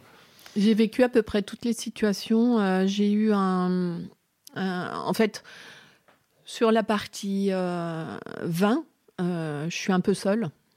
Et honnêtement, parfois ça me pèse. en tout cas, je suis seule au domaine. Donc, euh, quand j'ai besoin d'un éclairage, euh, bah, je vais consulter à l'extérieur. Mais pendant un an et demi, j'ai eu un énologue, euh, enfin, un énologue. Il n'est pas énologue, mais en tout cas, il avait les compétences d'un énologue qui, a, qui a bossé avec moi. Là, c'est vrai que c'était, pour moi, c'était très confortable parce que il était hyper pointu en dégustation. Et puis, il, adoptait, il avait adopté ma philosophie sur la façon de faire le vin. Euh, donc euh, voilà, tous les deux, euh, enfin tout allait vite et bien parce qu'on était parfaitement en, phase. Et pour moi, c'était un soulagement parce que bah, si ponctuellement on n'était pas d'accord sur un vin, l'un comme l'autre, on se disait ben là on va chercher de l'aide à l'extérieur ou alors on attend un peu. Enfin, ça, ça venait nourrir le, la procédure en fait et ça aidait à prendre les décisions c'est lourd parfois de me dire que tout repose sur moi. Et euh, bon après, euh, c'est ce que j'ai voulu aussi, euh, donc donc je l'assume. Et puis je crois que j'aime ça quand même. Mais mais oui, mais il y a des phases de doute qui peuvent être assez terribles. Hein. Je sais ce que c'est que de pas dormir. ça t'a permis peut-être aussi d'aller plus vite et de prendre peut-être plus de risques. Parce qu'aussi on voit, on n'en parle pas beaucoup, mais euh, dans, le, dans le monde viticole, euh, finalement, il y a peu de vignerons qui travaillent sans œnologue. Et euh, c'est vrai que bah, c'est toujours tentant un petit peu peut-être de, de, je vais pas dire de se décharger, mais un peu parfois de se déresponsabiliser avec finalement un œnologue qui est très interventionniste ou qui est très présent dans la cave. Est-ce que ça aussi c'est pas pas un problème dans le monde viticole le problème, il est plus profond que ça. Je pense qu'on a un énorme problème de défaut de formation. Je vais jeter encore un pavé dans la mare. Je suis effarée, euh, malheureusement, de, constater que le, niveau moyen euh, ne fait que baisser. C'est-à-dire que, si je prends l'exemple de la Bourgogne, il y a un siècle, sur la côte, ils étaient énologues, ceux qui reprenaient des domaines. Puis aujourd'hui, je vois des gens reprendre avec à peine un BTS. Et, et je. Euh, alors, n'interprétez pas mal, c'est pas du mépris pour les BTS. Je pense que le, BTS, ça peut être une très bonne formation, mais sincèrement, par rapport aux défis qu'on a à relever, je pense que c'est juste pas possible. Alors, un BTS, peut-être que ça peut passer si on a conscience que c'est insuffisant et si on s'entoure des bonnes personnes. Mais c'est là aussi où parfois le bas blesse. Parce que derrière, on a un problème d'ego dans le fait d'avoir éventuellement des salariés qui ont un meilleur niveau que nous. La personne que j'avais embauchée, il avait un master. Et euh, donc euh, voilà, il avait un, super niveau en viticulture, en énologie. Euh, Enfin, c'était, c'était vraiment confortable hein, pour moi euh, sur plein de domaines. En plus, ma formation, elle date d'il y a 30 ans. Alors, même si je cherche à me tenir au courant, euh, il y a plein de notions euh, qui sont obsolètes hein, de ce que j'ai appris il y a 30 ans. donc, mais par contre, je suis capable bah de, d'avoir des échanges avec, avec des gens qui ont, qui ont un meilleur niveau que moi, en fait, pour parler concrètement. Et, je, suis vraiment en demande, en demande euh, de ça.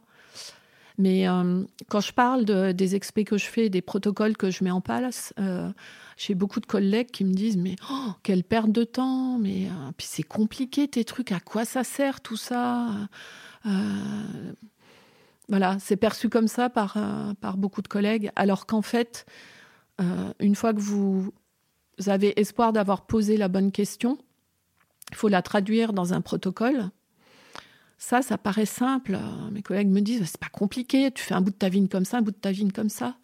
Ben non. Ça, c'est le réflexe qu'on a, euh, euh, réflexe de base.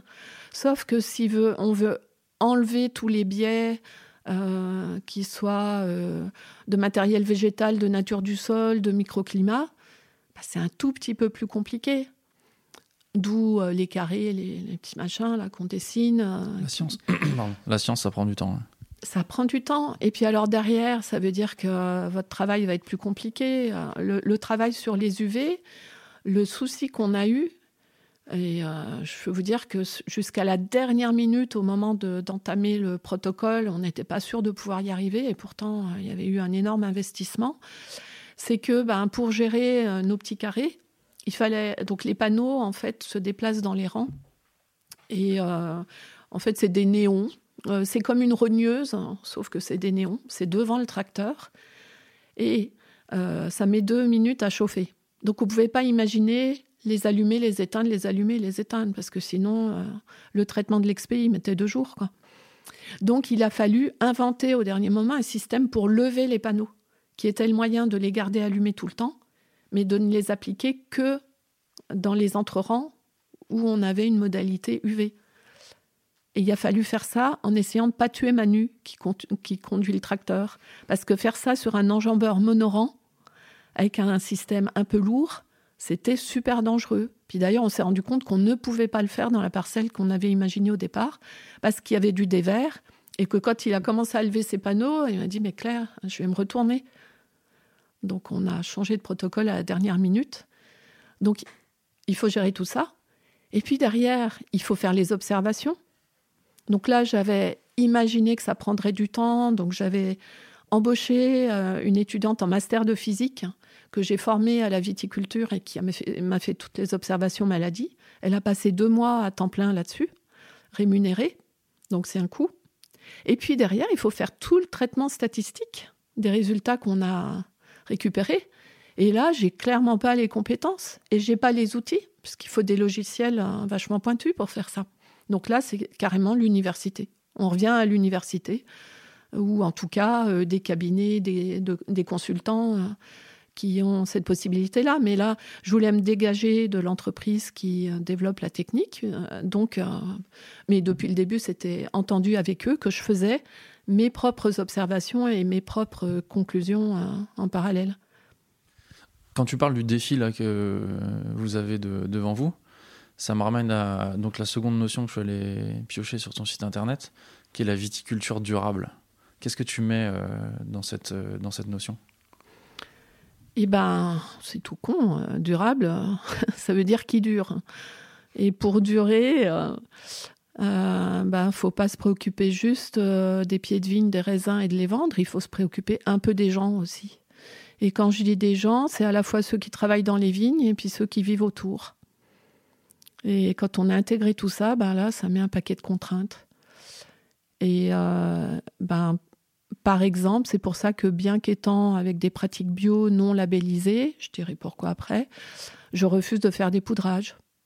Parce que aller balancer 20 kg hectares, 25 kg hectares de soufre-poudre euh, dans des villages comme ici, moi j'ai un fils qui est un petit peu asthmatique, ma mère a eu la tuberculose, il lui reste un quart d'un poumon. Euh, bah, au mois de juillet, ils vivent plus ces gens-là parce qu'ils peuvent plus respirer dans des villages euh, où la plupart des domaines sont en bio et voilà, dès qu'il fait, euh, dès qu'il fait 25 degrés, tout le monde va balancer du soufre. Puis ça, c'est un aspect des choses, mais on s'interroge pas trop sur les gens qui crèvent dans les mines de soufre. Ça, ça me choque. Je peux peux pas cautionner un truc comme ça. Donc, je refuse de le faire. Donc, je fais autrement. Et puis on a parlé du, confort de travail dans la vignote. Euh, je, rigole pas en disant qu'en vigne basse, on se bousille le dos quand même. tous les vignerons avant moi euh, ont fini euh, courbés sur des cannes quand ils n'étaient pas juste cloués à plus pouvoir bouger parce que s'étaient abîmé le dos dans les vignes. C'est pas un modèle qui fait rêver des jeunes. Hein. Donc, euh, alors après, euh, j'ai aussi, euh, je m'intéresse beaucoup à tout ce qui est exosquelette et là, je viens d'investir aussi dans des petites charrettes électriques qui permettent de travailler assis avec une journée d'autonomie. Bah parce que moi, j'y arrive plus en fait. Là maintenant, ce printemps, ça a été le. J'ai plié mes baguettes. Enfin, j'ai fait trois semaines pliées en deux en, me dopant comme je pouvais. Et là, je me suis retrouvée, je me suis effondrée dire mais comment je vais faire la saison? Je ne peux plus. Je suis au bout de ma capacité, de la capacité de mon dos d'encaisser ça. Et j'adore ça, hein. euh, mais je peux plus. J'ai 54 ans, hein, j'en ai pas 74. Donc, euh, donc voilà, là je me dis bon bah il faut intégrer tout ça. Euh, arrêter de se dire ça ira bien, puis c'est pas grave, on ira chercher du monde ailleurs, et puis bah non, non, il faut changer notre modèle et le rendre humainement euh, acceptable. Il faut que toutes nos pratiques soient acceptables pour la population aussi. Et euh, d'où les essais sur les algues et tout ça. Parce que là, d'un seul coup, non seulement je leur pollue plus euh, leur atmosphère, mais je leur mets de l'engrais dans leur jardin. Parce que les embruns, là, ils sont super intéressants. Quand j'ai fait les expés sur les algues, en fait, j'ai fait ça euh, parce que j'ai une vigne qui est le long du lotissement à Manille. Donc, euh, aller vers le zéro phyto, de toute façon, c'est une obligation, euh, en tout cas pour cet endroit-là. Et pour expliquer aux cinq maisons qui sont le long de la vigne que j'allais faire ces expés, je me suis dit, je vais leur faire un courrier et puis je vais leur expliquer ce que je fais. Et c'était pendant le Covid, ça. J'avais un peu le temps de réfléchir, je précise, parce que ce courrier, si je fais le total des heures que j'ai passées dessus, euh, ça fait peur. Donc euh, j'en étais déjà à la 20e version, puis là je me suis dit, il faut que je le fasse relire à, quelqu'un euh, qui soit pas vigneron. Donc j'ai appelé notre pote Étienne, qui était instituteur. Et là, on a refait 20 versions du courrier, parce qu'à chaque fois, on lisait, je disais, ah oui, mais tu te rends pas compte, si tu dis ça, tu peux leur faire peur, ils peuvent interpréter comme ça, comme ça, comme ça. Bon, bref.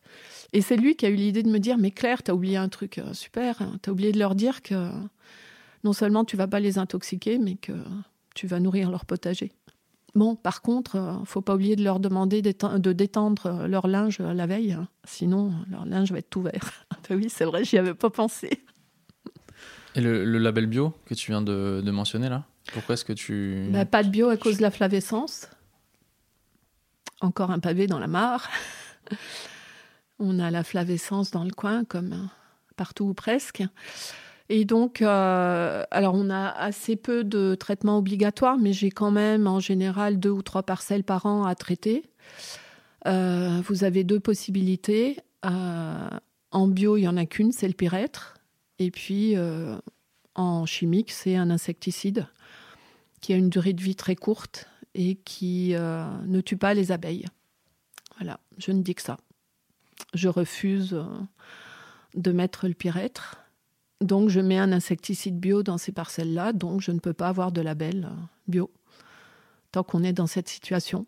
Il n'y a pas des solutions avec la confusion sexuelle pour la flavescence dorée? Non. Ça marche pas? Non. Voilà. Alors, je voudrais changer de sujet maintenant. Euh, il y a quelques semaines, j'étais dans le Jura et j'ai entendu euh, beaucoup de belles choses sur le millésime 2023 euh, en termes de qualité et de, quantité. Est-ce que la situation elle est similaire en Bourgogne d'après toi? Est-ce que tu es satisfaite du millésime 2023 Alors à mon niveau, au niveau du domaine et de mes vins, je ne m'exprime pas parce que euh, c'est en gestation. Là, pour l'instant, les blancs euh, sont encore en fermentation, euh, à part les aligotés qui sont finis. Et puis les rouges, bah, c'est au début de l'élevage.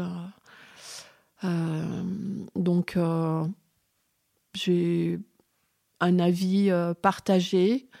et puis, en tout cas, sur le millésime, bon, on vient de faire notre deuxième gros millésime de suite, donc euh, donc c'est compliqué. Enfin, ce serait compliqué de dire que c'est pas bon parce que ça enverrait quand même pas un très bon signal, hein.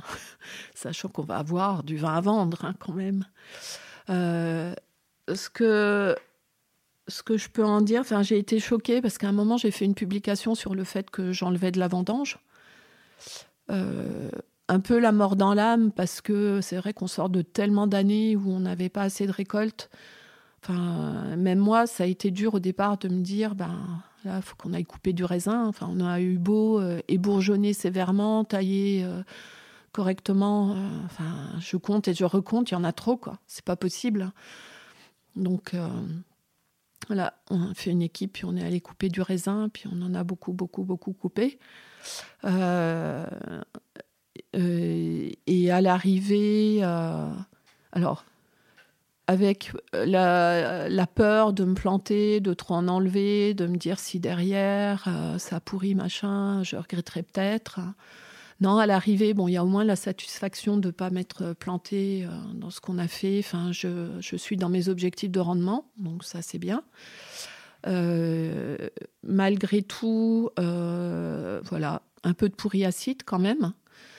Euh, bah, lié à cette météo, avec, euh, enfin lié, on ne sait même pas parce que on n'a pas eu l'impression de voir spécialement de Drosophile Suzuki. En tout cas, voilà, on a constaté qu'il y avait du pourri acide. Ça a nécessité quand même un tri euh, drastique, ce qui est plus facile à faire quand il y a beaucoup de vendanges, mais c'est n'est pas un tri facile à faire. en fait, je me dis, si je dois conclure, je pense que c'est un millésime où il se sera fait tout et son contraire, avec des vendanges qui se sont étalées quasiment sur un mois et demi. Euh, donc voilà, des, des gens dont je fais partie qui sont allés très tôt vendanger, et puis d'autres très tard. Je me dis qu'on a forcément fait des vins très différents. Après, euh, voilà, moi je fais ce que je pense qui est nécessaire pour mes vignes et mes raisins. Et je suis pas là pour juger ce que font mes collègues avec les vignes qu'ils ont, la vendange qu'ils avaient. Mais je pense que voilà, ça sera certainement très diversifié. Si j'ai une chose à dire aux amateurs de la Bourgogne, c'est que plus que jamais 2023, il faut goûter avant d'acheter. Voilà. Pourquoi tu as décidé d'aller vendanger tôt cette année? Euh, ben, Par rapport au pourri acide que je constatais euh, dans les vignes. Euh, au fait que à la chaleur, au fait que c'était en train de cuire sur pied. Et euh, donc voilà, tout ce qui était mûr, ce qui me paraissait mûr. Euh, je ne sais pas si on rentre dans les détails techniques de la maturité. Bon, moi, je vais considérer trois aspects dans la maturité. La maturité aromatique, donc là que je vais évaluer par dégustation des baies. La maturité technique, c'est le rapport sucre-acidité. Donc ça, on échantillonne, on analyse, et puis euh, voilà, on a cette donnée-là. Et puis après, la maturité phénolique, la maturité des tanins.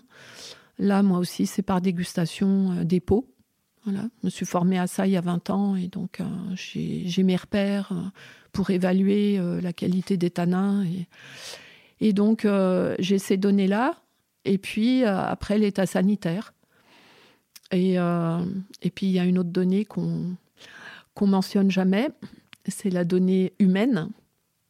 C'est-à-dire que pour vendanger, il faut du monde. Moi, concrètement, c'est 50 personnes. Euh, ben, décalé. Alors, je, loue mes équipements sur trois semaines au lieu de deux pour avoir un peu de marge et je demande aux vendangeurs d'être disponibles sur trois semaines, sachant qu'on va travailler à peu près deux semaines. Euh, mais c'est quand même pas si évident. Euh.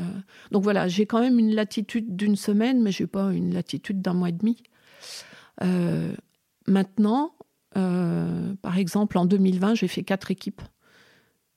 parce que entre ce qui était très précoce et ce qui était très tardif, parce que bloqué par le manque d'eau, bah, il y avait un différentiel d'un mois, donc ça pouvait pas être fait par les mêmes personnes. Bon, 2023, j'y suis allée en me disant, je ne sais pas si j'arriverai à tout vendanger, je ne sais pas si tout sera mûr. Et puis finalement, ça s'est pas mal enchaîné. Euh. Donc, euh, donc ça s'est fait tôt. Et j'ai pas de regrets par rapport à ça. J'ai pas des niveaux de sucre monstrueux. Ça, c'est pareil.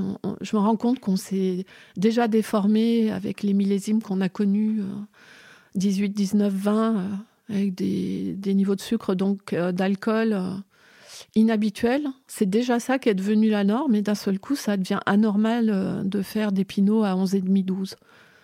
Mais moi, j'ai aucune honte à dire que je rentre des pinots, même à 11. Et c'est tellement agréable à boire. Et t'as la maturité aromatique aussi à 11 degrés? J'ai la maturité, j'ai tout. Ouais. Et oui.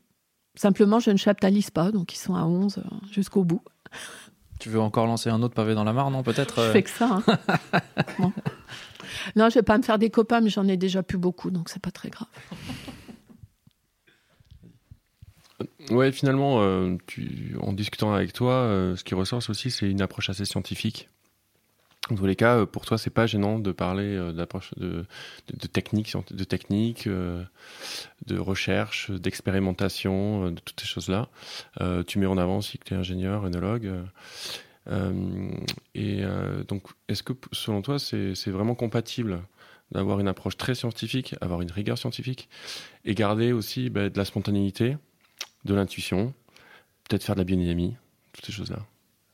Alors, biodynamie, euh, bah non, impossible euh, de cautionner euh, Steiner et quoi que ce soit qui vienne de lui. Après, utiliser de la dynamisation parce que euh, j'observerai un intérêt et euh, je, suis, je, suis, capable de faire des choses euh, que je ne comprends pas en me disant que je les comprends peut-être juste pas encore. Ça, ça me pose pas de problème. Mais, mais être dans la croyance, pour moi, enfin voilà, mon, mes gènes de scientifique se retournent et, et. C'est pas possible. le truc qui me choque, bah, j'ai beaucoup, beaucoup fréquenté le milieu de la biodynamie. Et ce qui m'a toujours choqué euh, chez mes amis en biodynamie, c'était le fait de refuser toujours euh, d'avoir un comparatif, euh, de se laisser un témoin et de. Et, c'est là où il y, a, un gros poids de la croyance. Et, et à chaque fois, quand j'ai été faire des formations ou autres, voilà, il y a clairement des questions qu'il ne faut pas poser.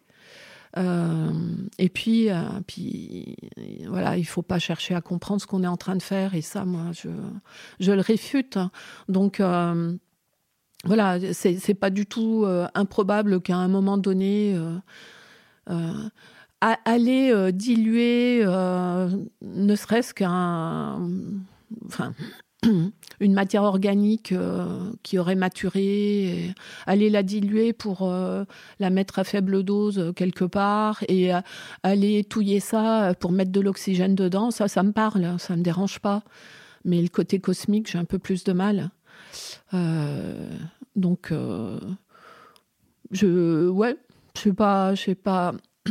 J'ai un ami qui a adopté des pratiques biodynamiques, mais parce qu'il a été capable de tout digérer et de se faire sa propre méthode. Enfin, tout digérer. De bien digérer le truc et, et de développer ses propres protocoles. Ça, ça me parle. J'ai manqué de temps pour le faire parce que, parce que il se trouve que j'ai fait d'autres trucs. Mais euh, comme ça, oui, ça m'aurait paru intéressant. Il y a un dernier sujet qu'on aimerait bien aborder là au cours de cet entretien au long cours, justement. On en avait parlé un petit peu quand on organisait notre rendez-vous. C'était le désintérêt, et je mets entre guillemets, des jeunes générations pour le vin.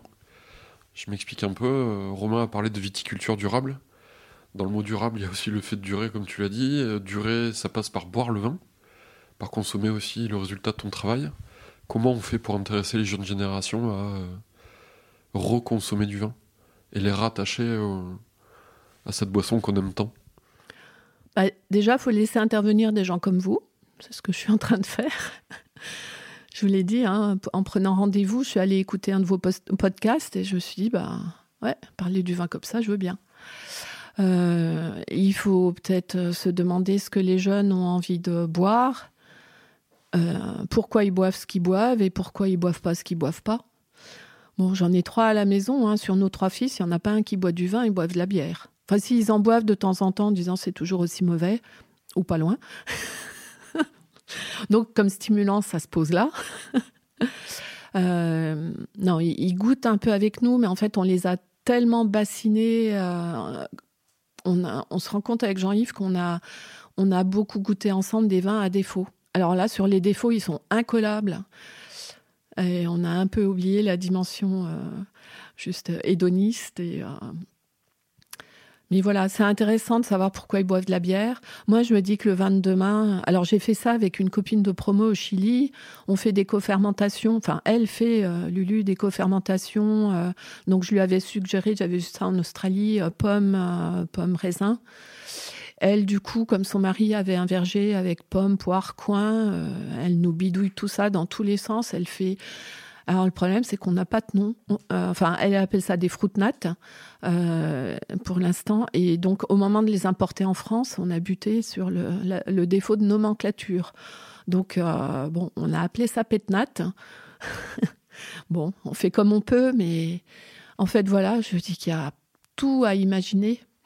Et, et par rapport à nos enfants, ce qui m'a plu cette année, finalement, les trois sont venus m'aider. C'est la première fois. Bon, ils ont l'habitude de travailler avec leur père, mais. Et ils sont venus non pas pour faire du vin et en boire, mais ils sont venus parce que les quelques fois où ils étaient venus, ils avaient trouvé l'ambiance super euh, de l'équipe, euh, que ce soit dans les vignes ou dans la cave. Et, euh, et puis comme ils savent que je suis sensible, gens y aussi euh, aux conditions de travail et, euh, et au fait de bah, essayer de diminuer la pénibilité sans dire que, enfin, ça reste pénible, notre travail, il reste répétitif, on va travailler par temps froid, par temps chaud, mais euh, bah voilà, si on fait la petite pause avec euh, le café, les croissants, euh, les madeleines, on a une fabrique de madeleines pas loin qui, fait des trucs super. Enfin, il y a moyen de rendre tout ça vachement agréable. Et puis, c'est des lieux de rencontre, c'est des lieux. On peut travailler en musique si ça leur fait du bien. Moi, ça me dérange pas plus que ça. En fait, il faut revoir un peu notre copie. Et et puis à un moment donné, euh, euh, peut-être qu'ils s'approprieront euh, le truc et, qu'ils auront des idées pour faire leur chemin.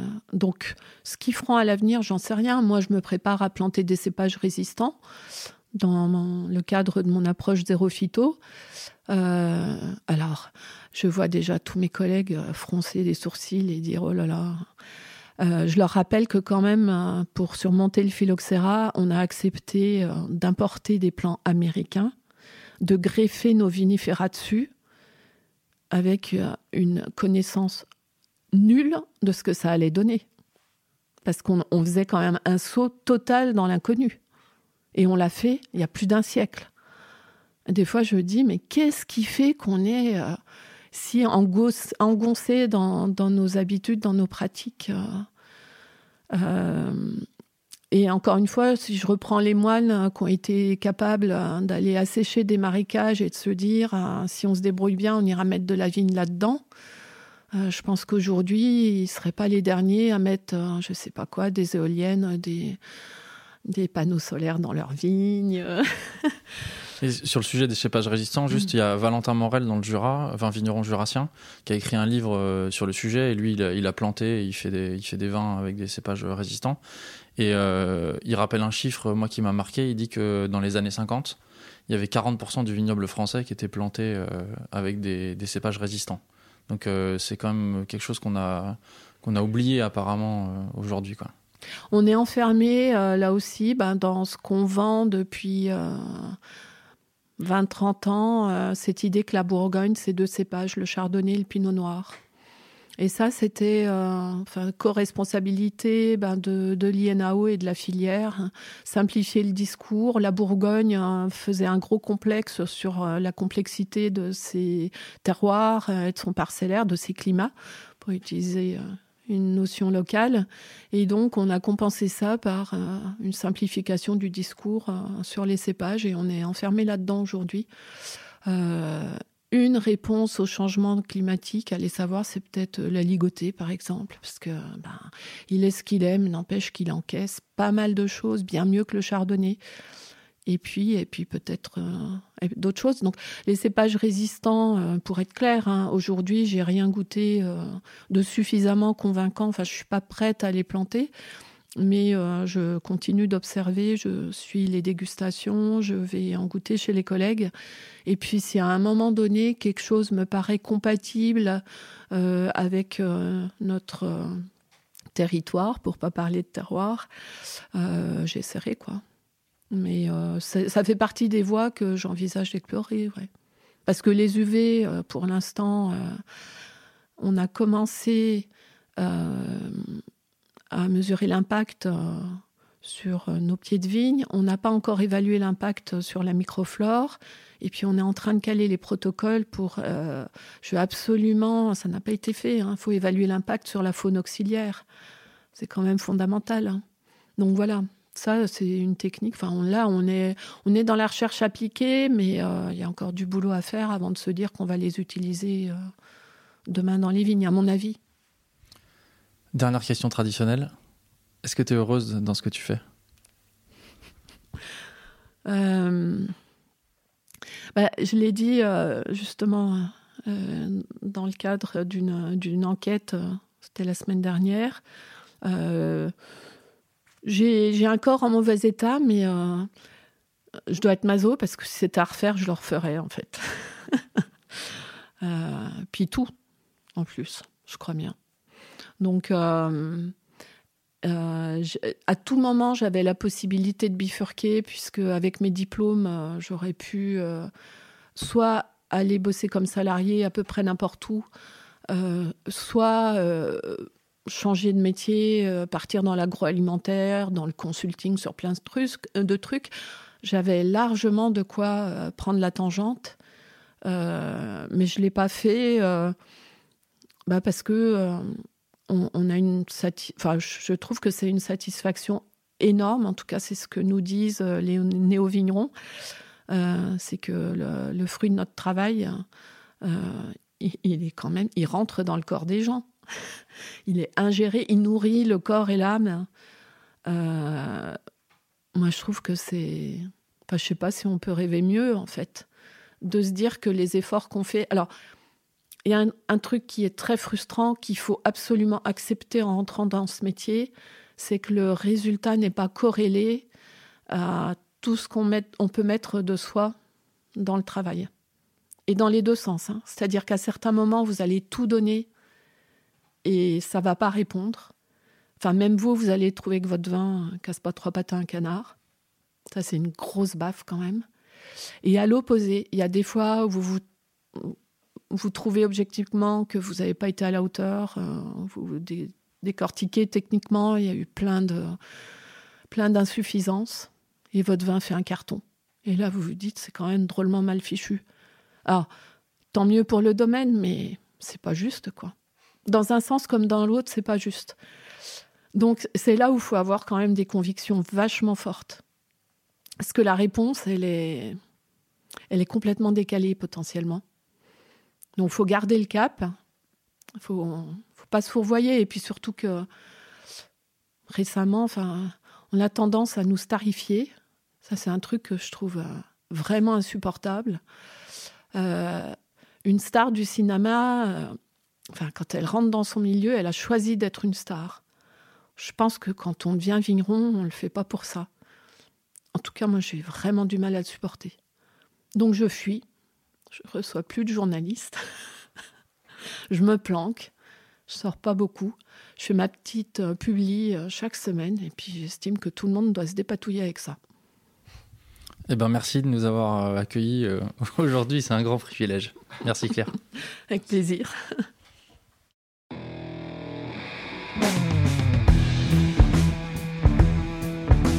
Chers auditeurs, chères auditrices, voilà un épisode que nous sommes particulièrement fiers d'avoir partagé avec vous. Une grande partie du mérite revient à Claire et à sa générosité. Ce fut une matinée hors du temps qu'aucun de nous n'oubliera.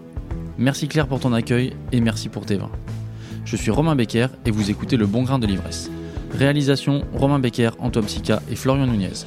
Merci à Emmanuel Nappé pour la post-production, à Emmanuel Doré pour le générique original et à Léna Mazilu pour les graphismes. On se retrouve très vite pour de nouvelles aventures viticoles. D'ici là, éclatez-vous et buvez bon!